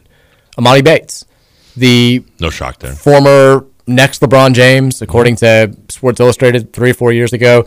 Um, played one season at Memphis, is now in the transfer portal. The one season at Memphis did not go well. Um, he's been reached out to by 11 schools, according to this is via uh, on3.com. And the schools are Arkansas, Georgetown, Seton Hall. This is more than 11. Uh, Kansas, DePaul, Louisville, Oregon, Michigan, Illinois, Oklahoma State, Butler, Washington State, and Eastern Michigan. That's his list as of right now. Wow, who's the not to steal a line from the electric company, but one of these schools is not like the other. Well, he's he's from the area. oh, Eastern Michigan. Like he had originally, I Okay. think th- there had been like he'd taken like token visits to EMU. Okay. There was talk that he might commit there because his dad had some relationship with the school or whatever. George, they pressed out George Gervin to come out and give, him, Yeah. a, give him a run. Yeah, Ypsilanti. I have a George Gervin Eastern Eastern Michigan jersey. How do you feel about Louisville potentially getting involved with Emoni Bates? I have no problem with it. Well, well, I mean, at this point, beggars can't be choosers, right? When it comes to us. I mean, are are you saying I should have a problem with it because what he didn't like meet expect slight expect the over hyped expectations that he had coming into the year? No. or is there like, sanction issues surrounding him? There's no there are no sanction issues surrounding him, at least that I know of. Yeah, not that I heard of either. But just the circus surrounding him a little bit, and the notion that maybe Bring it right now. What do you think? I mean, a circus is coming along with the hiring of Kenny Payne with us in a slight, in a small degree. I'm fine with it if Kenny Payne has. This would have to be a trust in Kenny Payne type deal because the kid very clearly did not do the right things for the last few years. I, I think he let the and it, how could you not? Let, It let- happens, yeah. Let all the attention get the better of him, and I think also he's you know his the adults in his life failed him. Which Yeah. happens far too often when we're talking about 15 year old quote unquote prodigies. Um, I mean, his dad creates a fake school, gets caught essentially doing it. Everybody knows what's going on. He doesn't play against real competition for the last two years. His he, he sees his game dwindle. Like he would play these fake schools and wouldn't get any better. Yeah. and then would go on the AAU circuit and could see that players besides him had improved and had caught up to him, and and that's that's where we that's where he's been, and that is why he averaged single digit points from I mean, Memphis this by- past season. By that description, I mean, if, why would you not want to take him for Louisville? I mean, it seems like you know low risk, high reward, does it not? Unless it's going to be a situation where a negative attitude or a negative work ethic. Well, if that's the case, then he spends here one year and he's gone, and he doesn't play much that one season, and maybe he didn't even last the whole year. Then I think you want to avoid stuff like what happened throughout last season, where you've got a couple of, of bad attitudes, a couple of head cases, and it becomes a plague. It spreads to everybody else, and there's the infighting. Well, I mean, and there's the yeah, I mean, fighting over Chick Fil A after wins in the ACC tournament. Well, I mean, first of all, Chick. There's always time to fight for Chick Fil A. I mean, Agreed. I, I would take a swing at somebody if they tried to take a hand off my one of my nuggets out of my 12 piece too. But I mean, I don't know. I think kind of back to you know the early like Petrino 1.0 days when we were bringing in you know guys like Willie Williams and you know, just we were going after kids that were, you know, had had issues at their other school or off the field issues, but were big time recruits, and we were taking the chance again, you know, low risk, high reward type scenario. And I think that's if I'm Louisville, I, I have no problem with that with going that for after Bates. I would be excited about it if it happened. I think, but I the optimism would be cautious, and I would encourage every Louisville fan to. That I would. Now I wouldn't want yeah, little fans to see him agree here and they're like, we're winning a title now. We just got you know, you, you- let's let's pull back the reins slightly. But I mean, at this point, again, I mean, I want to bring in as much talent as we can and, and throw as much against the wall and see how much of it sticks. And if Bates is one that runs down the wall, then so be it. If he sticks, he sticks. especially for next year, where Yeah. it seems like because of the unknown, the great unknown that's still out there, we're not going to be able to see the true length of the the Kenny Payne power. I think in this this current cycle, getting ready for next year, just because one the twenty the twenty twenty two class is already done for the most part. We're, we're talking we've talked about the the kids that we're still actively recruiting, but like he's not. We don't have a full recruiting cycle with him on these kids, and then also with in the transfer portal. I feel like I'm a broken record. Like you can't guarantee some of these kids that you're going to be eligible for the NCAA tournament, which is on their priority list. I think a lot of them. So, it, like if it is going to be a deal where you take a chance, take a flyer on a kid like Emoni Bates, who is without question wildly talented, but maybe has some red flags surrounding him, this is the year to do it because you feel like this year is going to be what it's going to be. Hopefully, you have a roster that's that's in good shape in, in October. Maybe you get the word from the NCAA that you're in the clear and you get to play in the NCAA tournament, and the the team overachieves, and we have a fantastic season, and it looks even better for the future than it already does. But it wouldn't be a shock if you don't have the roster that we expect to see from Kenny Payne moving forward because of this NCAA stuff. So why not? Maybe Emoni Bates can be hmm. that difference maker. So for you're you. with me. Just what's what's is, the juice is worth the squeeze, as I like to say. I think so. I, I think I think I'm with you. I, I would have some. I definitely have some reservations, but I think the good potential good outweighs the potential bad. I know we're up against the clock. Quick question, and, I, and hopefully you can answer this quickly because it is a quick question. Where are we in the staff? I know Tom Brady's going to be the third assistant probably. Yeah, we didn't get there. But and we can talk if you don't know what we're talking about, we can bring it up tomorrow again. Tom Brady's throwing L's. Listen to Jack Harlow on TikTok. I love it. Uh, where are we in this third assistant? Because I feel like we don't know. Time's ticking, and is this something that you know we're waiting on Milt Wagner maybe to?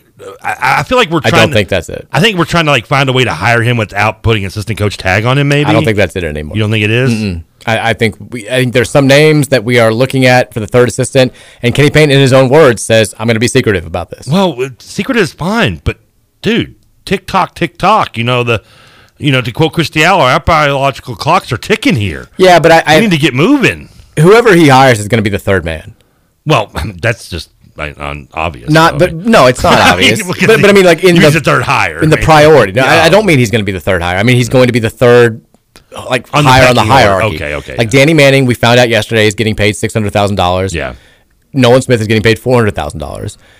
I think you've got Manning is like the the real associate head coach, if you want to call it that. Nolan is the up and comer who's going to help you significantly with recruiting, and the third head coach is going to kind of be the third guy. I think so. We'll see. I mean, the, the same names are still out there. We'll find out, but it, it wouldn't shock me if this was another Danny Manning situation where a guy that we haven't really talked a whole lot about or at all kind of comes out of the blue and this thing happens quickly. But he said he's going to be secretive. Texters are saying wasn't Bates an early enroll? Isn't he only 17? He's 18 now, but he was an early enroll, which is why he has to play another year of college or somewhere else besides uh, entering the NBA draft. So that's where th- th- that's where he stands. Um, okay, yeah, we don't have time. Yeah, because we got a little. We got to go. We gotta get out. Apologies. show. Yeah, we gotta. about That's that. right. I forgot. Apologies to the text line. We didn't get to uh, all of you guys, but hopefully you have a fantastic Wednesday. Enjoy the holiday. Enjoy. Think about Trevor tonight while you're doing whatever you're doing, and we'll Oh, see you guys yeah, tomorrow. every night, we'll baby. see you guys tomorrow at three o'clock. Hey, my name. Happy birthday, Easton. She's my main thing. She